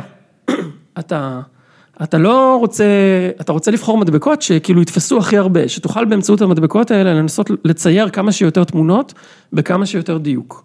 אבל יש לך רק מקום למאה מדבקות, ואתה אמור לצייר עם המאה מדבקות האלה, אה, כאילו, יש לך כמה מדבקות שאתה רוצה מכל סוג, אבל יש לך רק מקום, כאילו, המפעל שלך יכול לייצר רק 100 סוגים של מדבקות, כן? אמ, ואתה גם לא רוצה לעבוד יותר מדי קשה, אתה לא רוצה לשים מיליון מדבקות על ציור, אתה רוצה להיות מסוגל לצייר כל ציור במינימום מדבקות, גם מבחינת הסוגים של המדבקות וגם מבחינת כמות המדבקות. אתה רוצה שהחיים שלך יהיו כמה שיותר קלים. והם הצליחו לקחת את הדבר הזה ולהכניס את זה לתוך משוואה אה, שכוללת בדיוק את הנקודה הזאת. כלומר, לכל סט של מדבקות שאתה תציע, אני יכול להגיד לך מה המחיר, כלומר כמה טוב יהיה השחזור שלך של התמונות המקוריות. כל פעם שיהיה איזה פיקסל בשחזור ששונה מהתמונה המקורית, אתה נענש באיזה נקודה אחת רעה. והם הצליחו ליצור בעצם נוסחה שלכל סט של מדבקות, אתה מקבל את המספר הזה. ועכשיו, המטרה שלנו בעצם זה למצוא את סט המדבקות שעושה מינימום למספר הזה. זה פעם ראשונה בעצם יש פונקציית מטרה מאוד ברורה. יש משהו שאתה יכול לתת עליו ציון. הם הצליחו למצוא פונקציית מטרה, והם הצליחו למצוא דרך ללמוד את הפרמטרים של פונקציית המטרה הזאת, שהפרמטרים האלה זה בעצם המדבקות, איזה, הסט של המדבקות, מה הוא הולך להכיל. וברגע שאתה עושה את התהליך הזה, וזה תהליך איטרטיבי, וזה אחד הדברים שקראתי עליו בדוקטורט, ומימשנו אותו אצלנו במעבדה. תנחש איזה, ש- איזה, איזה מדבקות אתה מקבל. נו. בדיוק את מה שהמוח ראה. קווים בזוויות מסוימות, במקומות מסוימים. זאת אומרת, מיליון שנה של אבולוציה, סך הכל עושה את העבודה לא רע. הג- הגיעו לתשובה האופטימלית. הצליחו לשחזר במידה מסוימת, כן, הצליחו להגיע לאיזשהו אופטימום, ויכול להיות שהמוח במהלך אה, שנות האבולוציה שלו, בעצם אה, ניסה לעשות את אותו, את אותה אופטימיזציה. אז הוא עושה את אותו אופטימיזציה והמוח. אז לא, אני מסתכל על זה מהכיוון ש... של מדעי המחשב, אני רוצה להבין איך המוח עובד. והנה, עשינו את אה, V1, את השכבה הזאת של ה-simple cells, הצלחנו לשחזר משהו שהוא נורא דומה. כלומר, אני מסתכל על זה בתור איזשהו משהו שאומר, וואי, אנחנו בדרך הנכונה, אני רוצה להבין איך עובד המוח מבחינת אלגוריתמים, מבחינת של אה, איך האינפורמציה שם עובדת, איך זה קורה. הנה, יש פה משהו. בסדר, אוקיי? בוא- נחשוב על מה- מה- מה בעצם קרה פה וניקח צעד אחורה וננסה לעשות את זה יותר כללי, יותר אבסטרקטי בשלב הזה. אני רוצה לדעת מה, איך, איך עושים את V2, יש כמה שכבות במוח בראייה, V1, V2, V4, לא יודע למה זה, אולי יש גם V3, אני לא זוכר. נכנס קלט, שזה כן. בעצם, אה, נקרא לזה, לא יודע מה, התמונה, ה-raw data, נכון. עובר דרך אה, סט ראשון של אה, יחידות עיבוד, אנחנו מדברים על המוח, או שאנחנו מדברים על... מוח, אה, מוח, מוח, אני אני אולי 20 מיל- חוטא. 20 מילי שניות ראשונות, משהו כזה, המערכת הראייה, אה, האותות שמגיעים אה, מהרשתית עוברים דרך אה, ה-LGN, מה שעין ימין ראתה עובר לצד שמאל, מה שעין שמאל ראתה עובר לצד ימין, וזה מגיע שם, מסתדר יפה ב-V1. זרמים חשמליים, לוקחים את המידע הזה, שמים את זה דרך האזור הזה בעורף, שאתה קורא לו V1, מתקבלת איזושהי תוצאה, והדבר הזה עובר לחלק הבא, שכבת עיבוד הבאה במוח, כן. לשכבת עיבוד הבאה, V2. כן. אני רק רוצה לסייג, אני לא מדען מוח, אני גם לא כזה מעודכן, יכול להיות שדברים השתנו, אה, אבל זו התפיסה שלי של כן, הדברים. הדברים כנראה לא השתנו, מה שאנחנו חושבים כן, שקורה. אבל יכול להיות שהמודל, אה, כן. אה, זה, אז אני, זו לא המומחיות שלי, כן. אבל אני לגמרי מגיע משם, זאת אומרת, מהניסיון של להבין מה קורה, ואני מרגיש שגילינו משהו חשוב. ואז מתחיל הדגדוג הזה במוח של להגיד, וואלה, עשינו, עשינו את V1, מה עושה V2? כי מדענים לא הצליחו לגלות מה בדיוק עושה V2, אז בואו בוא נעשה בדיוק את אותו רעיון. נעשה בדיוק את אותו מודל מתמטי, את אותה פונקציית אופטימיזציה, נפעיל אותה מעל V1 ונמצא מה זה V2. זה קרה ב-96 בעצם ניתן האות לדבר הזה. ולפחות במשך עשר שנים, לא הצליחו לעשות את זה. זאת אומרת, המדענים ניסו, ניסו לעשות כל מיני דברים. זאת אומרת, אם ניקח את את הפלט שקיבלנו וננסה אולי לשים אותו שוב בתור קלט, נכון, זה בטח, היה איזושהי תחושה שזה, אולי זה משהו איטרטיבי. אתה מסתכל על הניאו-קורדקס, שזה האזור ש-V1 נמצא בו, ואתה מסתכל על הנוירונים ב-V1 וב-V2 וזה, ואתה גם מסתכל על, על דברים שקורים במערכות שונות, ואתה רואה שבתכלס זה אותם נוירונים פחות או יותר, עושים פחות, מסודרים פחות או יותר באותה צורה. אה, זה גם נכון שאת, שהרבה פעמים מערכת, אה, נגיד השמע, אה, מפצה על מערכת הראייה, ו- ואז אתה מרגיש שיש בעצם בניאו-קורטקס, יש את אותו setup, כלומר קורה את אותו תהליך. זאת אומרת, אם- אם ניקח את הנתונים, רק נעביר אותם פעם אחרי פעם, דרך אותה מטריצה של נקודות כן. קלט פלט, נקבל משהו יותר טוב. זה האמונה, אבל אנחנו לא מצליחים לעשות את זה. ואנחנו יושבים, ו- ו- וגם במעבדה שלי, כמו במלא מקומות ב- ב- בעולם, מנסים לעשות את זה ולא כל כך מצליחים. התוצאות לא משתפרות. היכולת להבין ספיץ', אה, דיבור, היכולת להבין לזהות פרצופים, שום דבר לא משתפר בעצם. אנחנו לא מצליחים אה, ללמוד פיצ'רים שנראה שיש להם איזושהי משמעות סמנטית כל כך ברורה, כמו הקו הזה, בזווית הזאת, במקום הספציפי. השלב הראשון, ה-V1. לא עושים עוד, עוד נכון. לא קופצים עוד שלב, אה, פ- לא, הפרדיגמה לא נשברת בוא נגיד, לא, לא קופצים עוד קפיצת מדרגה קדימה. עד, אני חושב, 2005 או 2006. וזה מאמר, אני זוכר שהמאמר שיצא זה מאמר שבדיוק מתבסס על אותו דאטה סט שדיברתי עליו קודם, של ה-101 קלאסים, קלטק 101, ומגיע מאמר ששובר את כל השיאים. עכשיו הוא מגיע ל-48 אחוז, אה, שזה היה הרבה יחסית למה שהיה אז, שזה כלום לעומת מה שאנחנו יכולים לעשות היום. אה, וזה מאמר שאחד החתומים עליו אגב זה פרופסור אה, ליאור וולף, בתל אביב היום, אחד מהכי מובילים בתחום. אה, נראה לי גם פוגיו וסרה. והם עושים ארכיטקטורה שהיא היררכית, שיש בה שלב ראשון שבו אה, קורה משהו שדומה למה שאולשאוזן ופילד עשו, אבל מעל זה יש משהו שעושה אה, משהו שדומה לתאים אחרים שקורים ב-V1, מה שנקרא Complex Cells, שאנחנו לא ניכנס אליהם כרגע, והם עושים את זה בצורה היררכית, הם עושים אני חושב איזה 2-3 שכבות כאלה, אני לא זוכר בדיוק. בעצם נכנס מידע, עובר עיבוד, ולא, פה זה לא נגמר, פעם ראשונה, ממשיך שוב. הוא עובר לעוד כן. שכבה של עיבוד. נכון. והם מצליחים לשפר, הם צריכים לשבור את כל השיאים. אתה מבין, יש פה, שיש פה משהו, אפשר איכשהו לעשות את זה, וזה, המודל הזה בעצם אה, מחזיר מבחינתי חזרה את, ה, את רשתות הנוירונים בחזרה לתמונה. מה שהם עשו זה לא בדיוק רשת נוירונים, הם עשו משהו היררכי שמדמה במידה מסוימת את ה-visual cortex, אבל רשת נוירונים במידה דומה, דומה לזה. כלומר, יש לך איזושהי שכבה ראשונה שמאבדת את האינפורמציה, ואז יש לך מעליה שכבה נוספת שמאבדת את האינפורמציה, ושכבה נוספת, וכל שכבה עושה איזושהי אבסטרקציה למידע שהגיע ממה שמתחתיה. היא זורקת את הדברים הלא חשובים, היא שומרת את הדברים, אה, נקרא לזה, היא, היא כאילו, אתה יודע, אם יש איזשהו pattern שחוזר הרבה פעמים, אז היא דואגת להקצות לו ניורון, זאת אומרת, יהיה איזשהו ניורון שידלק שהפאטרן הזה אה, יופיע. שזה גם הדבר הכי יעיל פחות או יותר שאתה יכול לעשות, אם יש לך משהו שחוזר על עצמו הרבה, וזה עוד אה, למפל זיו, אה, נכון, זיו זה, זה לגמרי אנלוגיה לקיבוץ, נכון. כן, אז זה גם עוד, עוד ישראלי חכם ממדעי המחשב, נכון. שהאלגוריתמיקה הכי טובה שאתם מכירים כזיפ, בסופו של דבר מבוססת על תיאוריות נורא נורא פופולריות משנות ה-60, קלוד שנון? שנון, כן. מה שם הפרטי של שנון? קלוד? כן. אוקיי, אז קלוד שנון אה, מראה שהדרך קיבוץ האידיאלית היא, אם קחו את התו שחוזר הכי הרבה פעמים ותקצו לו את הצורה הכי קצרה נגיד, לא משנה, אני לא אכנס פה לאלגוריתמיקה עכשיו, אבל מה שאתה אומר בעצם שהמוח מתחיל להבין, אוקיי הדבר הזה חוזר הרבה, אני אקצה לו ניורון. הניורון הזה ידע לזהות רק אותו, ואז יחסוך לי הרבה עיבוד בעצם. נכון, אבל מה שנעשה על ידי אולשרזן אנד ואולי גם על ידי למפל זיו, אני לא מכיר את האלגוריתם הזה לעומק, זה שהחישוב הוא לא בדיוק היררכי. זה חישוב שטוח. זאת אומרת, אם משהו חוזר על עצמו, נקצה לו נירון, אבל הנקודה היא שאתה לא מקצה לו את הנירון בשכבה הראשונה. הפאטרנים, הרעיון הוא שראייה עובדת בצורה שבה יש לך פאטרנים בכל מיני רמות, ב-low level וב-high level. יש לך patterns שמשותפים להרבה בעלי חיים, סתם, אני יודע, ציפורניים, רגליים, אה, כאילו, אה, מחושים, דברים כאלה. שאתה יכול להקצות להם נוירונים, או שהרשת באופן אוטומטי תקצה להם נוירונים בשכבות הנמוכות, אבל החיבור שלהם, התופעה הסטטיסטית שמרכיבה את החיה עצמה, היא בעצם שקלול אחר, כל פעם זה שקלול אחר, של תופעות סטטיסטיות שקורות בשכבה יותר נמוכה. אוקיי, אז, אז אני חושב שזו הנקודה שבעצם הופכת את ה-learning להיות Deep Learning, ולא סתם Machine Learning, אוקיי? ו... הנקודה שב-deep learning הם הצליחו לעשות את העבודה הזאת של, ה, אה, אה, של השכבות, היא קורית בעצם בצורה שבה אף אחד לא אומר לרשת, היי, hey, הנוירון הזה צריך להיות נוירון של חתול, או זה צריך להיות שפם. הרשת בעצמה ממשיגה, מוצאת את, מוצאת את המושגים האלה.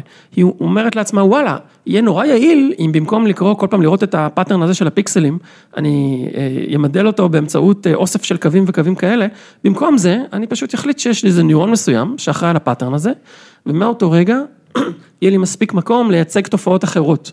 אני אוכל לעשות עם אותה, עם אותה כמות של נוירונים יותר דברים. אם אני יכול להשקיע פחות בעצם, זמן. אם אני בעצם יודע להגיד בלי הרבה מאמץ, זה חתול, אני יכול להתחיל לחשוב על דברים יותר מורכבים מאשר זה חתול.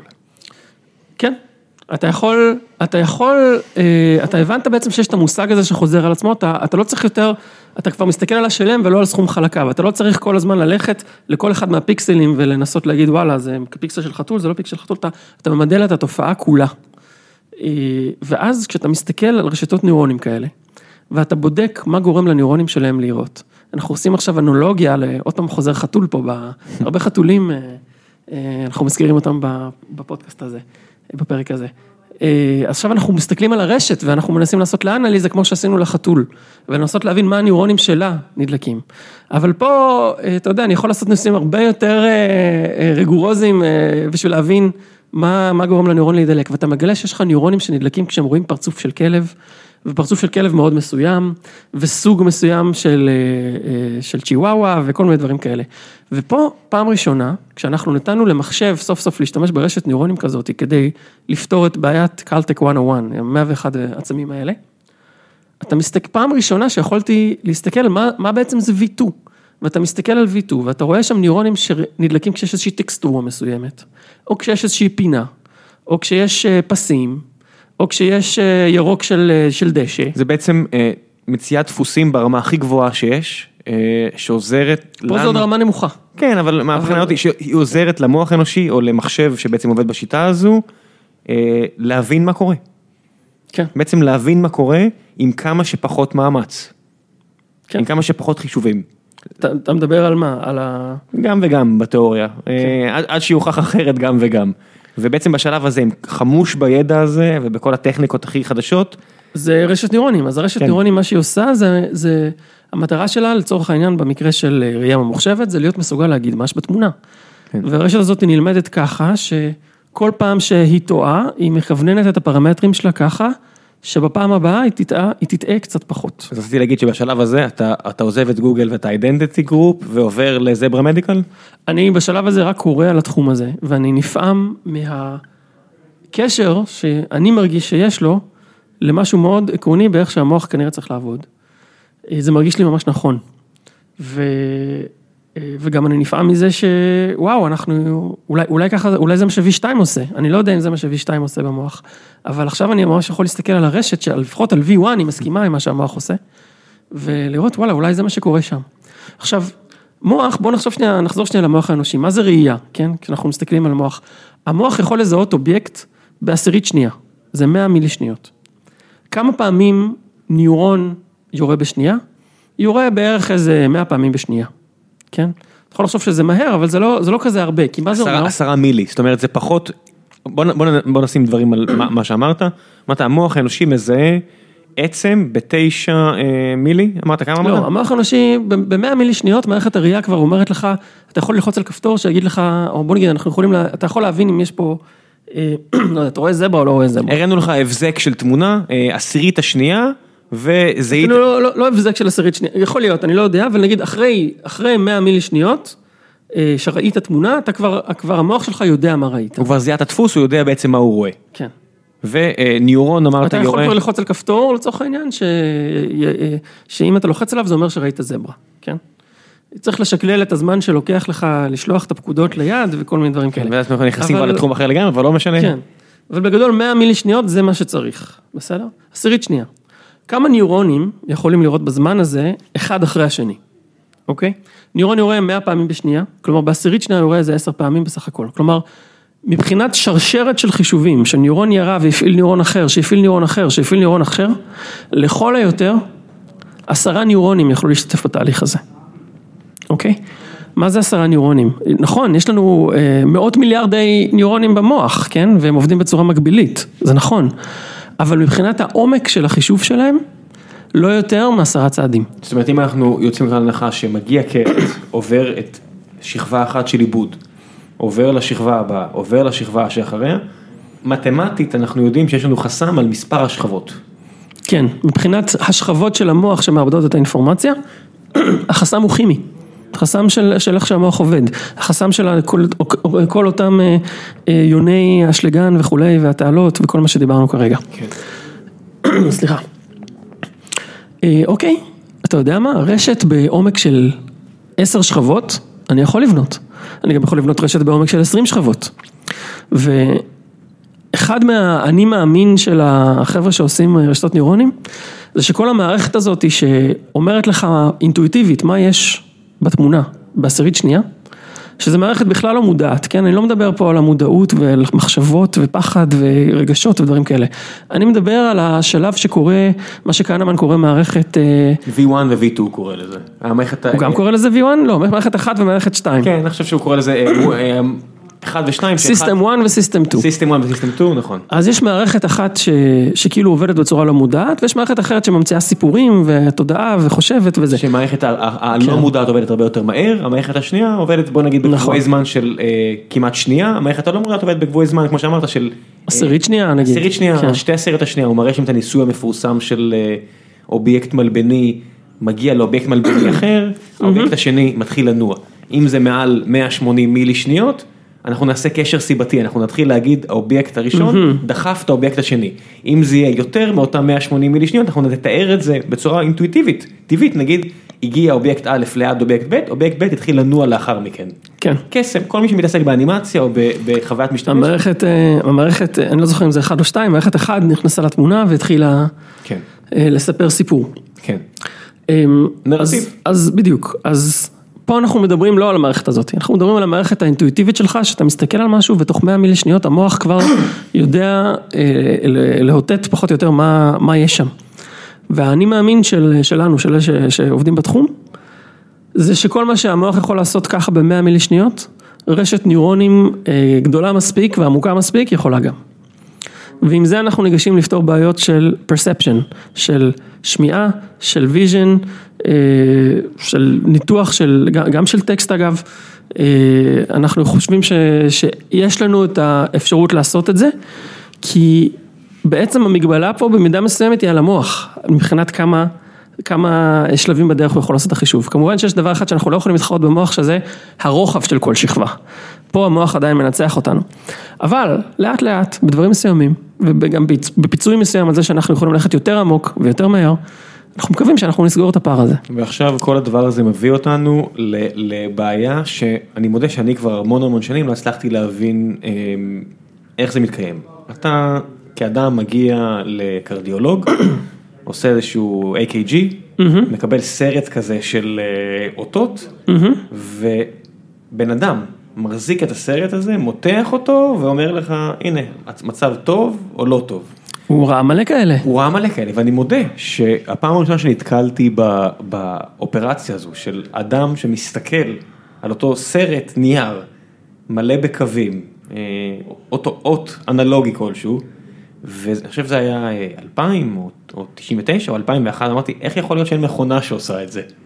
והנה מגיע כמעט 20 שנה אחרי, זברה מדיקל, החברה שבה אתה מועסק, לא עושה בדיוק את אנחנו לא, לא מסתכלים על אה, אותות חשמליים, אבל... אה, אבל את, את הקונספט הזה של בעצם בדיקות שפעם רק רדיולוגים היו עושים, רק בני אדם היו עושים, כי הם מזהים כבר דפוסים, פתאום אתם אומרים, אוקיי, עם ה-set כלים החדש הזה שיש לנו, עולם המדע, בעצם בנינו אותו, אולי אפשר לעשות יותר טוב עם בן אדם, זיהוי של אה, תוצאות בדיקה ותוצאות... אה, לגמרי, או לפחות טוב כמו בן אדם, אה, נגיד את זה ככה, כן? נכון, זאת אומרת, הדוגמה הזאת של לזהות בצילום X-ray למשל, איזשהו נגיד שבר או איזושהי מחלה מסוימת, או שהלב שלך מוגדל, כל הדברים האלה, איזה דברים שאם יש לי מספיק דוגמאות, אני יכול ללמד מכונה. אה, לגלות אותם. באופן כללי אגב, דאטה פה הוא דבר חשוב, זה לא סתם, זאת אומרת, בנוסף לזה שאתה צריך את האלגוריתם, אתה צריך שיהיה לך גם מספיק נתונים, אה, מספיק דאטה מתויג, שיאפשר לך אה, ללמד איתו את האלגוריתם. ואגב זה נכון, אם, אם תחשוב על כל מיני תחומים שיש היום אגב בעולם, אתה יכול ממש לחזות מה יקרה, כן, נגיד, לעבור מצבע לשחור לבן, יש לנו מספיק, אנחנו יכולים לקחת כל תמונה של צבע. ולהפוך אותה לתמונת שחור לבן. כלומר, אנחנו יכולים לייצר כמה דאטה שאנחנו רוצים לבעיית הצביעה, כן?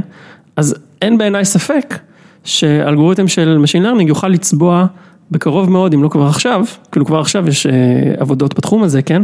לרמה מאוד מאוד גבוהה של אה, צביעה של תמונות. או למשל, לעבור מדברים שהם HD ללא HD. הרי אני יכול לעשות את הטרנספורמציה ההפוכה כמה שאני רוצה, נכון? אני יכול לייצר כמה data שאני רוצה, שבו אני נותן לאלגוריתם תמונה שהיא לא ב-HD, ואומר לו, אתה צריך להגיע לתמונה הזאת שהיא כן ב-HD, כן? כלומר, יש לי אינסוף data של הדבר הזה. ואני חושב שבתחום הזה, אם יש לך אינסוף data של משהו, הפתרון יגיע, המודל יגיע. מתישהו אנחנו נגיע לזה, אז אנחנו, לדעתי זה יקרה, אנחנו נראה סרטים ישנים ב-full HD בלי שאף אחד צריך לעבוד על זה, כן? אנחנו, אה, אנחנו גם סופר רזולוציות של תמונות, אנחנו נמיר את זה, אתה יודע, enhance, כשמסתכלים על תמונה ואומרים enhance ופתאום רואים את זה ברזולוציה יותר גבוהה, אנחנו, אנחנו גם בדרך לשם. אז בוא נגיד שאולי לא יראו את הפרצוף המדויק של הבן אדם, כן. אה, אבל תראה בן אדם. אה, אתה תראה פרצוף מדויק של בן אדם, אולי זה לא יהיה הבן אדם הזה ספציפית, אבל כמו שהמוח שלך יכול להשלים את הפרטים החסרים הרבה פעמים כשהוא רואה משהו, אז גם המחשב יוכל. צריך להגיד שכמו שהמוח עושה טעויות. אה, לגמרי. המודלים פה לא יביאו מידע יש מאין, זה הכל כן. עניין הסתברותי. כן. זאת אומרת, אם עכשיו יש לך תמונה באיכות נמוכה של פורץ, אתה לא תוכל לזהות מי הוא רק עם הקסם הזה. בסופו של נכון. דבר, אתה רק תוכל לבאר את התמונה למצב שזה אה בן אדם. יש דברים שהם נורא קורלטיביים. לדברים האלה שיזהו את הפורץ, כלומר יכול להיות שלא יודע, אם אתה הצלחת לזהות, לא ראית את הצבע העיניים שלו, אבל אולי המחשב יגלה שאם, אה, ש... שאם אתה מסובב את העין בצורה מסוימת, אז יכול להיות שהוא יגלה פיצ'ר מסוים של ה-low resolution, שבעצם נותן לו הרבה אינפורמציה למה שצריך לקרות ב-high resolution, ואנחנו בכלל לא יודעים שזה ככה. נכון, נמצא איזה קורולציה בין צבע העיניים לבין אה, מבנה פנים. למשל, לא אני אתן לך דוגמה אחרת, יש עבודה כזאת לסופר רזולושן, שעשו על תמונות של פרצופים, ונתנו תמונה באמת ברזולוציה נמוכה של אה, בחור אסיאתי, וכשהמחשב שחזר את התמונה, העיניים שלו היו עיניים אה, לא מערביות לחלוטין, בדיוק. המחשב לא ידע כן. אה, לעשות את ההשלמה הזו. איפשהו אה, גיל הירש, אה, היו"ר של החברה הנוכחית שלנו עכשיו אה, מסתובב מתגרד, אומר, "אמ, עשיתי את פייס.קום כדי ששני אלה ידברו פה במשרד שלנו על הדבר הזה. אז כן, אה, אה, אה, הייתה הרבה עבודה טובה שנעשתה פה בארץ על התחום הזה, אה, עכשיו היא בתוך פייסבוק, ונראה לי שזה השלב שקצת תספר לנו על זברה ועל מה שאתם עושים, ואז נראה לי נעבור לשאלות מהקהל. אוקיי? אוקיי. אז בוא תספר קצת על מה, על מה בעצם אתם עושים היום, עם כל ה... אה, תשמע, אני אספר לך קצת אה, גם על הפרויקט שבדיוק הוצאנו עליו אה, מאמר, ו... אה, אני אשים לינק לפרויקט הזה, חשוב להגיד, זה לא איזה, זה לא פרק ממומן בשום צורה אם מישהו חושב, זה, זה נטו מתוך עניין של הנושא. זברה מדיקל לא שילמו לי כדי לדבר על זה. אני חושב שזה יכול להיתפס ככה, אז לא, זה לא, זה לא הכוונה, זה סתם כי זה נושא מעניין. נכון. אה, אני אספר, אני באמת, כאילו, לדעתי זה מעניין, פרסמנו על זה מאמר, כן. obviously אנשים חשבו אה, שזה מעניין מספיק בשביל אה, לשים בכנס. ואני אשים את הלינק למאמר הזה, מי שירצה שיקרא. בוא, אני אספר לך קצת על, Zebra, מה שאני יכול לספר. יש לנו, אנחנו שותפים של כמה בתי חולים וחברות ביטוח, ביניהם כללית למשל, ואנחנו משיגים משם תמונות שמגיעות אלינו כמובן בצורה אנונימית, ועם התמונות האלה מגיע גם הריפורט, כלומר מה שהרדיולוג כתב בשטח. שוב, אנונימי, כל אמצעי, כל פרט מזהה אה, יורד מזה. יש לנו מיליונים כאלה. אוקיי? אה, מיליונים, תמונות, אה, מיליוני תמונות של אה, צילומי חזה וצילומי, אה, וצילומים אחרים, גם ב-CT וכולי. אה, את הריפורטים האלה כתבו בטקסט חופשי בעברית.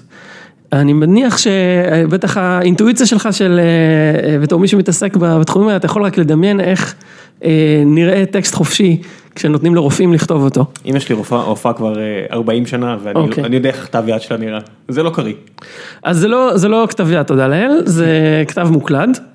אה, ובעצם, אה, מה, מה הנקודה? הנקודה שאנחנו רוצים להשתמש בעצם, בעצם את כל ה-reportים שלנו, איך היינו עושים את זה ב-Deep Learning קלאסי?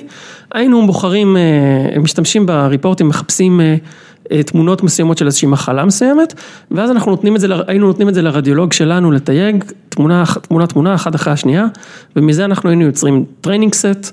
של אה, תמונות שיש בהן את המחלה, תמונות שאין בהן את המחלה, מנזינים את זה לרשת ניורונים, הרשת ניורונים הייתה לומדת לזהות את המחלה, ומזה היינו יכולים לעשות, אה, בסופו של דבר, לעשות את זה איזשהו מוצר, אחרי שזה היה עובד, עומד כמובן בכל הקריטריונים הרפואיים, והיינו מוכיחים שזה טוב לפחות כמו אה, קבוצה, ש- כמו רדיולוג ממוצע לצורך העניין, או כמו רדיולוג טוב. שאחוז הפולס פוזיטיב נמוך מזה, אחוז, אחוז הפולס נגטיב גד- נכון. קטן מזה, וידה ידה ידה.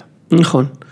עכשיו מה, אה, התהליך הזה של לתת לרדיולוג להסתכל על מיליוני התמונות שלנו, הוא יקר אה, ואין אין מצב, אין לזה מספיק כסף, גייסנו עכשיו אה, הרבה כסף, אבל זה לא מספיק אה, בשביל לתת לאנשים להסתכל על מיליוני תמונות X-ray ולהגיד מה יש בהם. אבל התובנה מגיעה מזה שאנשים, רדיולוגים כבר הסתכלו על התמונות שלנו, הם כתבו את זה בטקסט של ה-report. אז המאמץ שעשינו לאחרונה זה בכלל מאמץ שבכלל לא קשור ל-computer vision. זה היה מאמץ של טקסט. זה היה מאמץ בשביל בעצם לנסות להבין מה הטקסט הזה אומר. וכשאנחנו נכנסנו לתוך הטקסט הזה, שוב, טקסט חופשי בעברית, גילינו שרדיולוגים ממחזרים את אותם משפטים. זה קורה בעיקר למשפטים השליליים, לדוגמה צל הלב אינו מוגדל. אה, אבל זה קורה, סליחה, זה קורה, כן, זה קורה אבל גם במשפטים החיוביים, למשל צל הלב מוגדל, כן, או אה, לא יודע, אה, התגלה תפליט פלורלי בצד שמאל, סתם אני זורק איזושהי דוגמה. יש משפטים שחוזרים עשרות אלפי פעמים. אז במקום לתת לרדיולוגים להסתכל על כל דבר ודבר, או לקרוא מיליוני ריפורטים, שגם זו משימה כבדה, עברנו למוד של לתייג משפטים.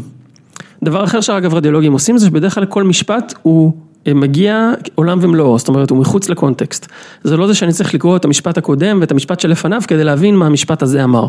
אם המשפט שהרדיולוג אמר זה צל הלב אינו מוגדל, אני יודע, אין הגדלת לב. זה לא כתיבה ספרותית, אין פה... בדיוק, זה לא אה, כתיבה ספרותית, אין פה אה, ענף אורות וכל מיני דברים, זה לא, זה לא המצב. המצב הוא שאני יכול להתייחס למשפט משפט, ואם המשפט אומר שיש איזשהו ממצא, כנראה שהרדיולוג הזה חשב שיש את הממצא הזה. What you see is what you get, מה שמאוד טוב ללימוד מכונות. כן. עכשיו, זה נכון שהרדיולוג הזה זה לא רדיולוג שלנו, אנחנו לא יודעים בכלל אם הרדיולוג הזה רדיולוג טוב. אנחנו לא יודעים אם הוא לא השמיט כל מיני ממצאים, שמאיזושהי סיבה הוא לא ראה צורך לדווח עליהם. אבל סטטיסטית כנראה שהרוב צודקים. סטטיסטית כנראה שיש שם יותר סיגנל מנויז, בדיוק. אה, אגב, יותר מזה, כשאנחנו נתנו לרדיולוגים שלנו להסתכל, להתייחס על, להסתכל על סאמפל של התמונות, גילינו שאחוזי האי הסכמה בין הרדיולוגים הם מאוד גבוהים. אני מדבר על 30 אחוז אי הסכמה לפעמים, אוקיי? אם, אם יש לך מאזינים שהסתכלו על פענוח של תמונה של, אוקיי. של אקס-ריי, כן. אה, שיקבלו, זאת אומרת... אה, סתם שתבינו ש-30 אחוז זה הרבה יותר גרוע מ-90 אחוז, כי... אם הם 100% לא מסכימים, למדתי משהו, ב-0% למדתי משהו, ב-50% אין לי מידע פחות או יותר. כן. ב-50% המקרים פעם ככה, פעם ככה, אתה יודע, אין פה מה... תשמע, רדיולוגים אה, טובים בהרבה מאוד דברים, אה, CT למשל אחוזי הצלחה מאוד גבוהים, אבל X-ray זה בדיקה שנורא קשה לתת עליה דיאגנוסיס, היא בעיקר, בעיקר בדיקת screening, של להראות שמשהו לא בסדר, משהו בסדר, משהו לא בסדר, אבל כשאתה, אשכרה, מבקש מהם להגיד אם יש משהו או אין משהו, אתה תחווה הרבה אי הסכמה. אז, אז אני חושב שהתובנה הייתה שבעצם הרעש הזה שיש לך ממילא, בגלל זה שרדיולוגים לא תמיד מסכימים ביניהם אם יש ממצא או אין ממצא. אגב, אותו רדיולוג על אותה תמונה ביום שני יגיד לך משהו אחר ממה שהוא היה אומר ביום שלישי, אז, אז בדוק. באותו יום, אם הוא התחיל את היום שהוא רענן, לעומת אם הוא בסוף היום כשהוא עייף. לגמרי, כל, ה, כל הפקטורים האלה משפיעים ויש לזה מאמרים, כן? כל הפקטורים האלה משפיעים על הביצועים של הרדיולוג, ואני אפילו לא יודע מה נכון ומה לא נכון, אין לי פה אמת. אני, כל מה שאני יודע זה שיש לי הרבה דעות על הממצאים האלה, ו... ויש לי איזושהי סטטיסטיקה וזה הכל. ועכשיו השאלה היא, אמ, קודם כל איך אני מאמן אם זה מודל, אז, אז ברגע שתייגנו את המשפטים גילינו שאם אנחנו לוקחים את ה-20 אלף משפטים הכי נפוצים, אנחנו מצליחים לכסות ככה משהו כמו מיליון דוחות, מיליון ומשהו דוחות. אה, כלומר אנחנו בעצם מסוגלים להבין, אנחנו מסוגלים כאילו... אני מסתכל לך שתכף נעבור לשאלות מהקהל. אה, בסדר כן. גמור. אנחנו מסוגלים אה, לקרוא, להבין בעצם, עברנו, קראנו רק איזה 20 אלף משפטים, אבל בעצם הצלחנו ככה לכסות משהו כמו מיליון וחצי אה, דוחות רק באמצעות קריאה כזאתי, ואז אני יכול לקחת את הממצאים שהיו ב-20 אלף משפטים האלה, ובעצם למפות כל ריפורט לממצאים שיש בו, מבין אלה שהצלחתי לכסות. מזה אנחנו יכולים לאמן רשת נוירונים ענקית, שיש בה בעצם מספיק דוגמאות מכל אחד מ-40 הממצאים ש... אה, שמיפינו ב-chest x-ray. אה, ואנחנו מדווחים על התוצאות שלנו, זה בעצם העבודה שעשינו. עכשיו, כשאנחנו מדווחים על התוצאות, אנחנו לא יודעים מה נכון, אנחנו יודעים שמה שאמר הריפורט, ואנחנו יודעים ששלושה רדיולוגים שלנו, על הטסט שלנו, אמרו גם הם דעות מסוימות. אז אנחנו בודקים את אי הסכמה שיש בין הרדיולוגים לבין עצמם, לעומת אי הסכמה שיש בין הרדיולוגים לבין המחשב שאימנו כאילו למשימה הזאת. ובהרבה מאוד מהממצאים אנחנו מגלים שהאי הסכמה שיש להם בינם לבין עצמם היא יותר גבוהה מאי הסכמה שיש להם בינם לבין המודל. קראנו לזה המבחן הפסקת קפה. אם כשרדיולוג יוצא להפסקת קפה והוא צריך להחליט מי יחליף אותו, הוא היה מעדיף שהמחשב יחליף אותו מאשר כל אחד מהחברים שלו למקצוע. אז זה אומר שמבחן אה, הפסקת הקפה אה, עומד. כי ביותר מקרים הוא יסכים עם המכונה מאשר עם אה, עמיתיו למקצוע. זה אומר ש... כן, זה אומר ש... בוא נגיד זה אומר שלא הוספנו רעש למערכת. זה אומר שבזה שאנחנו עכשיו הוספנו לצוות הרדיולוגים עוד רדיולוג אחד שהוא מחשב, אנחנו לא פגענו באיכות התוצאות של הצוות. אז אה, הראינו שזה נכון לכמות מסוימת של ממצאים, פרסמנו את זה, ב, את, את מה שעשינו, אה, ועם זה אנחנו הולכים, את זה אנחנו הולכים להציג בכנס הקרוב. שזה אחת המטרות היותר מגניבות שיכולות להיות, אתה יודע, בעולם שמשווע לרופאים ולא מצליח למלא את השורות, לחשוב שתוכל אה, לפחות פענוח. החזון, כן. כן, להגיע למצב שפענוחים של בדיקות לא נהיה, לא נהיה יותר תלויים בכוח אדם, אני רוצה שברגע שאתה מגיע למרפאה ועושים לך בדיקת אקס-ריי, שיצא מין עצטלה קטן אחרי הבדיקה, שכתוב בו בדיוק מה הייתה בבדיקה, למה שאני אחכה שלושה שבועות בשביל לקבל את חוות הדעת הראשונה שלי, שלפחות חוות הדעת הראשונה תגיע על המקום. אין סיבה שזה לא יקרה, כן, אני בטוח שיש הרבה, רומנטיקנים עכשיו בקהל שאומרים לעצמם, אני לא אוהב את העתיד הזה שהוא מתאר, אני רוצה שבני אדם יעשו את זה. מה אכפת לך לקבל עוד דעה ממה שהמחשב ראה? בדיוק, עזוב את זה, מה אכפת לך אם בסופו של דבר המשחק פה הוא לא למצוא אה, תעסוקה לבני אדם, אלא לפתור בעיות. אם אני חולה, אני רוצה להיות בריא. אני לא רוצה למצוא תעסוקה לרופאים ולאחיות ולנהג שמסיע, אני רוצה להיות בריא. בסופו של דבר אנחנו רוצים לשפר את הבריאות של אה, בני האדם. כן. וזו המטרה שאנחנו רואים, כן. יש, יש להרבה אנשים תמיד ב-AI וכאלה נטייה לברוח למיידי, שזה תעסוקה. תעסוקה זו בעיה, היעדר תעסוקה זה בעיה אמיתית, אבל זה בעיה בסדר גודל, לפי עניות דעתי, פחותה מאשר בריאות. אתה מדבר על זה שהנימוק לא לקחת את הטכנולוגיה הזאת זה שזה יגרום לאנשים לאבד את העבודה? כן. זה בעיה אמיתית, אתה יודע, הנהג משאית שיאבד את העבודה שלו כי משאיות של Uber ינהגו בלעדיו, זה בעיה אמיתית. זה בעיה אמיתית לחלוטין. זה בעיה סוציולוגית אמיתית ועדיין זה לא סיבה לעצור את הקדמה. בסופו של דבר, אם הבעיה היא לשנע סחורות, בוא נעשה את זה בצורה הכי טובה, ואותם אנשים יעשו דברים אחרים. אי אפשר לעצור את הקדמה, זה לא בעניין של יש פה איזה מישהו שיכול להחליט, טוב, אתם יודעים מה, לא נעשה את זה, כי אם הוא לא יעשה את זה, אז סין יעשו את זה, או איזושהי מדינה אחרת תעשה את זה, זה לא, אנחנו בעולם קפיטליסטי ותחרותי וגלובלי, אי אפשר. אין, אתה צריך לשנות יותר מדי דברים בעולם, בשביל שמישהו, בשביל שנוכל לעצור את ההתקדמות הטכנולוגית הזאת, שאנשים יכולים, אתה יודע, בזמן שאנשים מפרסמים את הקוד שלהם, כמובן בבית, כל פעם שהם צריכים לעשות משהו, זה לא זה שצריך לבנות פה איזה כור אטומי, אי אפשר לעצור את זה. טוב, בוא נעבור בשלב הזה לשאלות מהקהל, ונתחיל עם יעלי ברגר, ששואלת, בתחום של רכב אוטונומי, חושבים שזה ייקח לפחות עוד עשור, עד שתהיה מכונית אוטונומית שניתן יהיה לקנות בשוק. מה לגבי תחום הרפואה? רגע, מי זה חושבים? אם אתה תשאל את אמנון שעשוע, הוא יגיד לך שזה צריך לקרות ב-2020 או 2021. כן, אינטל ממש הימרו על האמרה הזו שלו הרבה כסף, ובוא נראה. אבל מהבחינה הזו, השאלה שבאמת מעניינת אותה זה, האם מה שאתם עושים ייכנס בקרוב לבתי חולים, ומה הם חסמי הכניסה כיום? אז התשובה היא, כלומר, שכן, כבר יש לנו אלגוריתמים שאנחנו משתמשים בהם בשטח. זה לא זה שאנחנו מחליפים את הרדיולוג, אנחנו נותנים כלים, כלים שמדווחים על ממצאים מסוימים, וכרגע זה מספר ממצאים יחסית מצומצם, אבל אתם תראו שעם הזמן אנחנו נגלה יותר ממצאים, וחברות אחרות יגלו את הממצאים שלהם, וכמות הממצאים תגדל. אז, אז בעצם השאלה היא בעצם שואלת על משהו שכבר קרה, האם ניכנס לבתי חולים? התשובה היא כן, כבר עכשיו. אוקיי, זו תשובה טובה. תמיר שואל, מה לדעתך השימוש האינדיקציה בטכנולוגיה של זברה תיתן הכי הרבה תועלת לעולם הרפואה? אם אנחנו נצליח לגרום לזה שכמות הממצאים, כמות הסריקות ה-CT וה-X-ray שיבדקו, תהיה יותר גדולה ויותר איכותית יחסית להיום, ולכן יותר אנשים יקבלו טיפול יותר טוב ויותר מוקדם.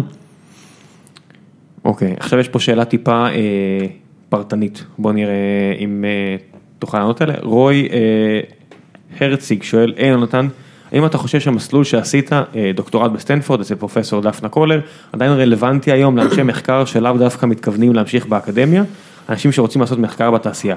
האם לדעתך בשקלול המצב הנוכחי של השוק והכוח העולה של המחקר בתעשייה אל מול האקדמיה בתחום הנ"ל, עדיין כדאי לעשות דוקטורט באוניברסיטה נחשבת בחו"ל או לא? אומר, דש חם לאמיר בר. אחלה, אמיר בר עובד אצלנו, ונראה לי שגם את רועי אני מכיר. בוא נגיד ככה, היום אני אומר שהתשובה היא כן, אני ממליץ. אני חושב שאנשים שעובדים בתחום הזה, יש איזשהו טנגו בין האקדמיה לבין התעשייה, אנשים שמסיימים דוקטורטים בתחום הזה היום, הם הופכים להיות סופרסטארים, הם מקבלים משכורות של שבע ספרות, אם אנחנו מסתכלים על האנשים האלה, שסיימו בסטנפורד ובאוניברסיטאות אחרות, בתחומים שמתייחסים ל-deep learning, הן נחטפות על ידי התעשייה, הן גם מקדמות את המדע הזה קדימה, רוב מה שאנשים עושים ב-deep learning, הם צורכים אותו, הם צורכים את האלגוריתמים, אבל מישהו צריך לבנות את הרעיונות עצמם, את זה עושים הדוקטורנטים, שיושבים במעבדות במשך שנים ועל מלגה ועושים אותם. וגם הניסיון שלי, שבעצם הדוקטורט שלי לא היה על deep learning, ברמה הזאת, בשלב הזה אני יכול להגיד שלמרות התקופה הקשה יחסית שהיא הייתה, כבר קיבלתי מזה די הרבה דיווידנדים, זאת אומרת, אני, זה פותח דלתות, זה מאפשר לך לעשות דברים שבן אדם רגיל, אם הוא סתם מבקש אותם, לא בהכרח שאין לו דוקטורט, יהיה לו יותר קשה להשיג אותם. לדעתי, תשובה פשוטה, ברורה, שאם זה תחום, בוודאי אם זה תחום חם, זה שווה ללכת לעשות דוקטורט. עידו להב שואל, מה ישכנע את ה-FDA לוותר על שימוש ברדיולוגיה לטובת האלגוריתם של זברה? טוב, קודם כל, אנחנו לא בהכרח רוצים, לא, האלגוריתם של זרבה כרגע לא מדברים על זה שצריך לבטל את הרדיולוג. אנחנו עוזרים לרדיולוג לקבל החלטות יותר טובות, אנחנו מקדמים, אה, יכולים להשתמש בזה בשביל למשל לקדם ממצאי עבודות מסוימות לתחילת התור, וכדי שהרדיולוג יסתכל עליהם, כלומר זה לא בהכרח לוותר על הרדיולוג. Having said that, את ה-FDA מעניין efficiency ו-safety. אם אנחנו נצליח לשכנע את ה-FDA שהמערכת בכללותה יותר יעילה ויותר בטוחה לחולים, גם בלי שרדיולוג נמצא שם, אז הם יאפשרו לאלגוריתמים לקבל את הפונקציה הזאת, זאת אומרת לעבוד בשטח. כמובן שזה דורש ניסויים שמוכיחים את זה, ו-FDA הוא לא גוף יותר מדי מתירני, אז אנחנו נצטרך לשכנע אותו שזה קורה. רועי בן דוד שואל, האם אופי העבודה של צוותי data science בארץ שונה מזה של ארצות הברית, אם כן במה? אני לא מכיר מספיק איך עובדים צוותי data science בישראל ובארצות הברית, גם התחום של data science ואיך שאתה מגדיר data science הוא שונה. יש אנשים שמתייחסים ל-data science כסתם להיות אנליסט ולעשות שאילתות על data ויש כאלה שמתייחסים ל-data science בתור מי שכותב אלגוריתמים. בקיצור, אני לא לגמרי, ברור לי הדבר, החלוקה בין מה זה data science ומה זה לא data science ואני לא לגמרי מכיר את ההבדלים. אני חושב שבגדול אבל אין הבדל משמעותי בין איך שהדברים מתנהלים בחברות בעמק הסיליקון לפה, אני מרגיש שאנחנו באותה בועה, שואבים מאותו מטען תרבותי. קוראים את אותם בלוגים, מפרסמים באותו גיטאב, קוראים את אותו רדיט, כלומר אני מרגיש שהתרבות היא תרבות גלובלית שנכונה גם לנו וגם לעמק הסיליקון. רן פישמן שואל, זה מצחיק, זה בדיוק מה ששאלתי אותך, אבל לא בדיוק ענינו על כך, הוא אומר, פענוחים של אלה הדמיות יוחלפו אנשים מוקדם יותר על ידי מחשב, רנטגן, שברים, ומה עם אק"ג שנראה לידיעות כמוני יחסית בר ביצוע. אמרתי, גם אני הייתי יאיר כמוהו, שאתה מסתכל ואתה אומר, מה הבעיה, זה נראה די פשוט. אז הוא שואל איזה הדמיות יוחלפו קודם, נגיד CT לעומת X-ray או MRI? אני מניח שזו השאלה. אז כבר יש לנו דברים שיכולים להגיד לך דברים על CT למשל, אבל מה זה אומר יוחלפו? זאת אומרת, בכל מקרה אנחנו נעשה את ההדמיות האלה. שוב, מה השאלה הייתה? מה יבוא, מה יהיה קודם? איזה הדמיות יוחלפו? הדמיות לא יוחלפו, הם יעשו, פשוט יפוענחו על ידי מחשב. אני חושב שהוא מתכוון לפענוח. אוקיי. מה שיעבוד, זאת אומרת, יכול להיות שיש ממצא בהדמיה אחת שיותר קל לזהות אותו מממצא על ידי הדמיה אחרת, אז בסופו של דבר מה שאתה תראה זה שבאופן הדרגתי יכנסו יותר כלים של חישוב לתוך הפוסט פרוסס של כל ההדמיות האלה. ולאט לאט הצטברו יותר ויותר ממצאים שהמחשב ידווח עליהם. רועי שואל, יש לנו עוד שתי שאלות, רועי שואל, מה אתה חושב על כניסה לתחום מקורסים מקצועיים של אנשים ללא תואר שני, דוקטורט רקע מחקרי?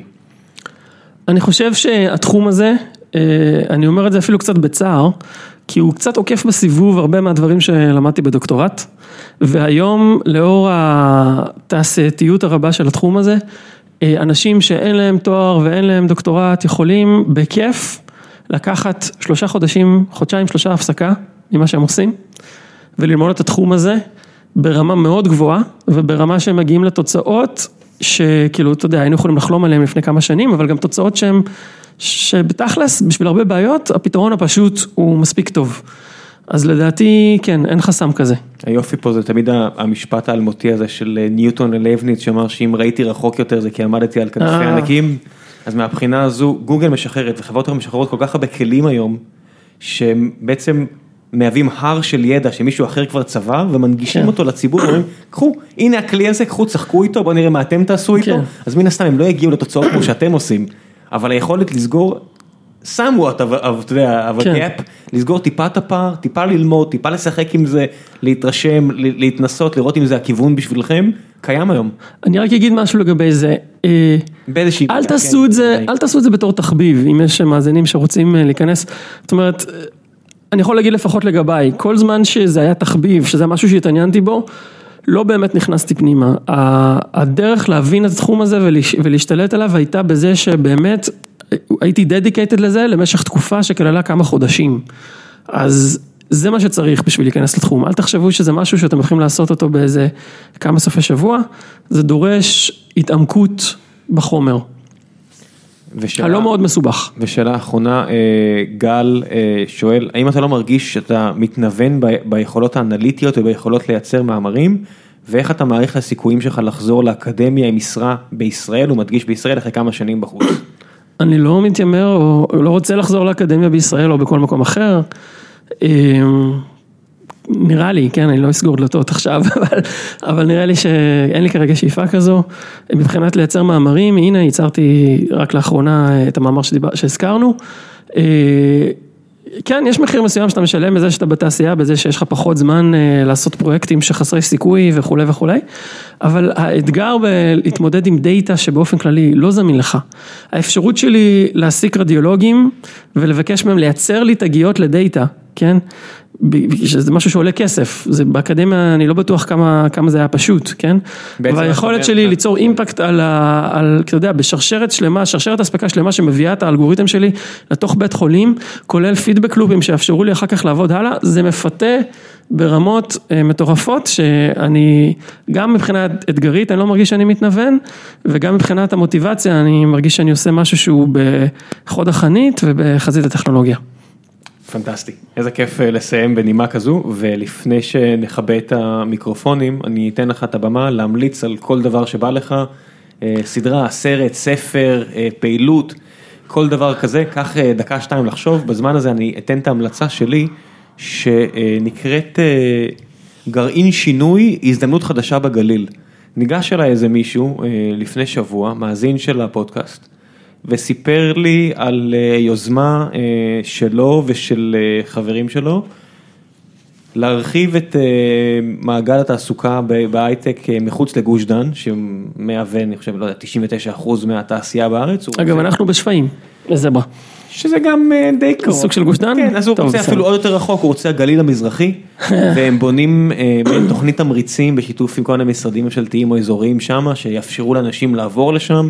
ואני, אם הרעיון הזה נשמע לכם אה, מלהיב, אותי הוא די העליב, אה, אני לא, לי די טוב פה, אבל אם מישהו מתגעגע לטבע, או רוצה לחיות בטבע יותר, או לברוח קצת מגוש דן, מכל הבעייתיות של האזור הזה, ובא לכם לנסות משהו חדש, אני אשאיר לכם את המייל שלו, תיצרו איתו קשר, אה, תראו אם זה מתאים לכם, אז זו המלצה שלי ושלך. יש לי כמה, אחת מהן זה סרט הרצאה כזו בסגנון TED של 30 דקות. שהעביר דן גילברט באחד אה, מכנסי הנשיא של אה, פרס זיכרונו לברכה. ההרצאה נקראת אה, Things Your Mother Didn't Tell You. היא מאוד מופלאה בעיניי, נראה לי אחת ההרצאות הכי טובות ששמעתי, אז אני ממליץ על זה. אני ממליץ על פסטיבל אדינבורו, אם אתם מחפשים יד לחודשי הקיץ החמים בישראל. אז זה מקום שהדבר שהרבה אנשים לא שמעו עליו, אז אה, זה מין כזה שבוע שיש בו הצגות, זה חודש של הצגות פרינג' ומופעים וקומדיה ואימפרוב, וכל העיר עצמה צוהלת ושמחה באדינבורו שבסקוטלנד, ואחרי זה אפשר ללכת לטייל בסקוטלנד, אפשר להיות שם איזה חמישה ימים או כמה ימים וליהנות מהדבר הזה, זה חוויה מטורפת. אה, ואני ממליץ על הבלוג החברים של ג'ורג', שכותב אותו בעיקר כמעט רק יוסי גורביץ, אה, בלוג פוליטי. אה, שאני חושב אה, אה, מציב מראה מאוד... בלוג מאוד אמיץ. בלוג מאוד אמיץ ו... ירגיז הרבה. כן. ולא רופס, כפי שלדעתי הרבה חלקים, הרבה מהשיח הפוליטי בחברה שלנו היום נמצא, כאילו חולה בו. כן, אפשר להגיד על הבלוג הזה הרבה דברים, אבל הוא בהחלט לא רופס לכאן או לשם. אני אני רוצה גם להמליץ משהו שקשור לנושא שדיברנו עליו, אז יש בנטפליקס סרט בשם AlphaGo.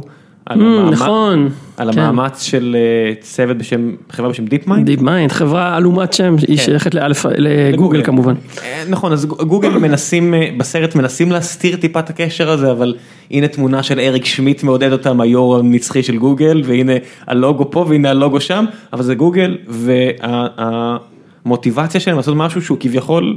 לא מקדם את האנושות בשום מקום, לנצח את, אה, איך קוראים לבחור? אתה זוכר איך קוראים לו? ליסה דול. ליסה דול, שחקן הגו, אה, שזה משחק עם מורכבות יותר גבוהה אפילו משח. אה, לי סה-דול, דרום קוריאני, המקום שבו רוב שחקני הגו הכי טובים בעולם משחקים.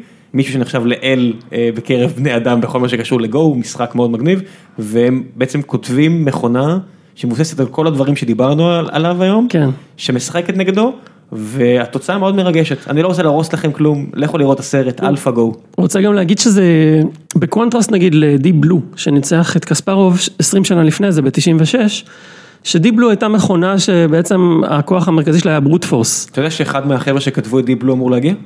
איזה יופי. בושינסקי, אה, הוא עובד בחברה בשם Skyline AI של אה, חבר מאוד טוב, אור הילץ', אה, CTO האדיר שלהם, והוא אמר לי, תשמע, אתה חייב לדבר איתו. והוא מתעסק בדברים נורא דומים, אז הם מתעסקים בנדל"ן, והוא עשה אז את השח, אבל זה תחום שכל כך כיף לשמוע עליו עוד, אז אני כנראה גם הוא יגיע עוד מעט.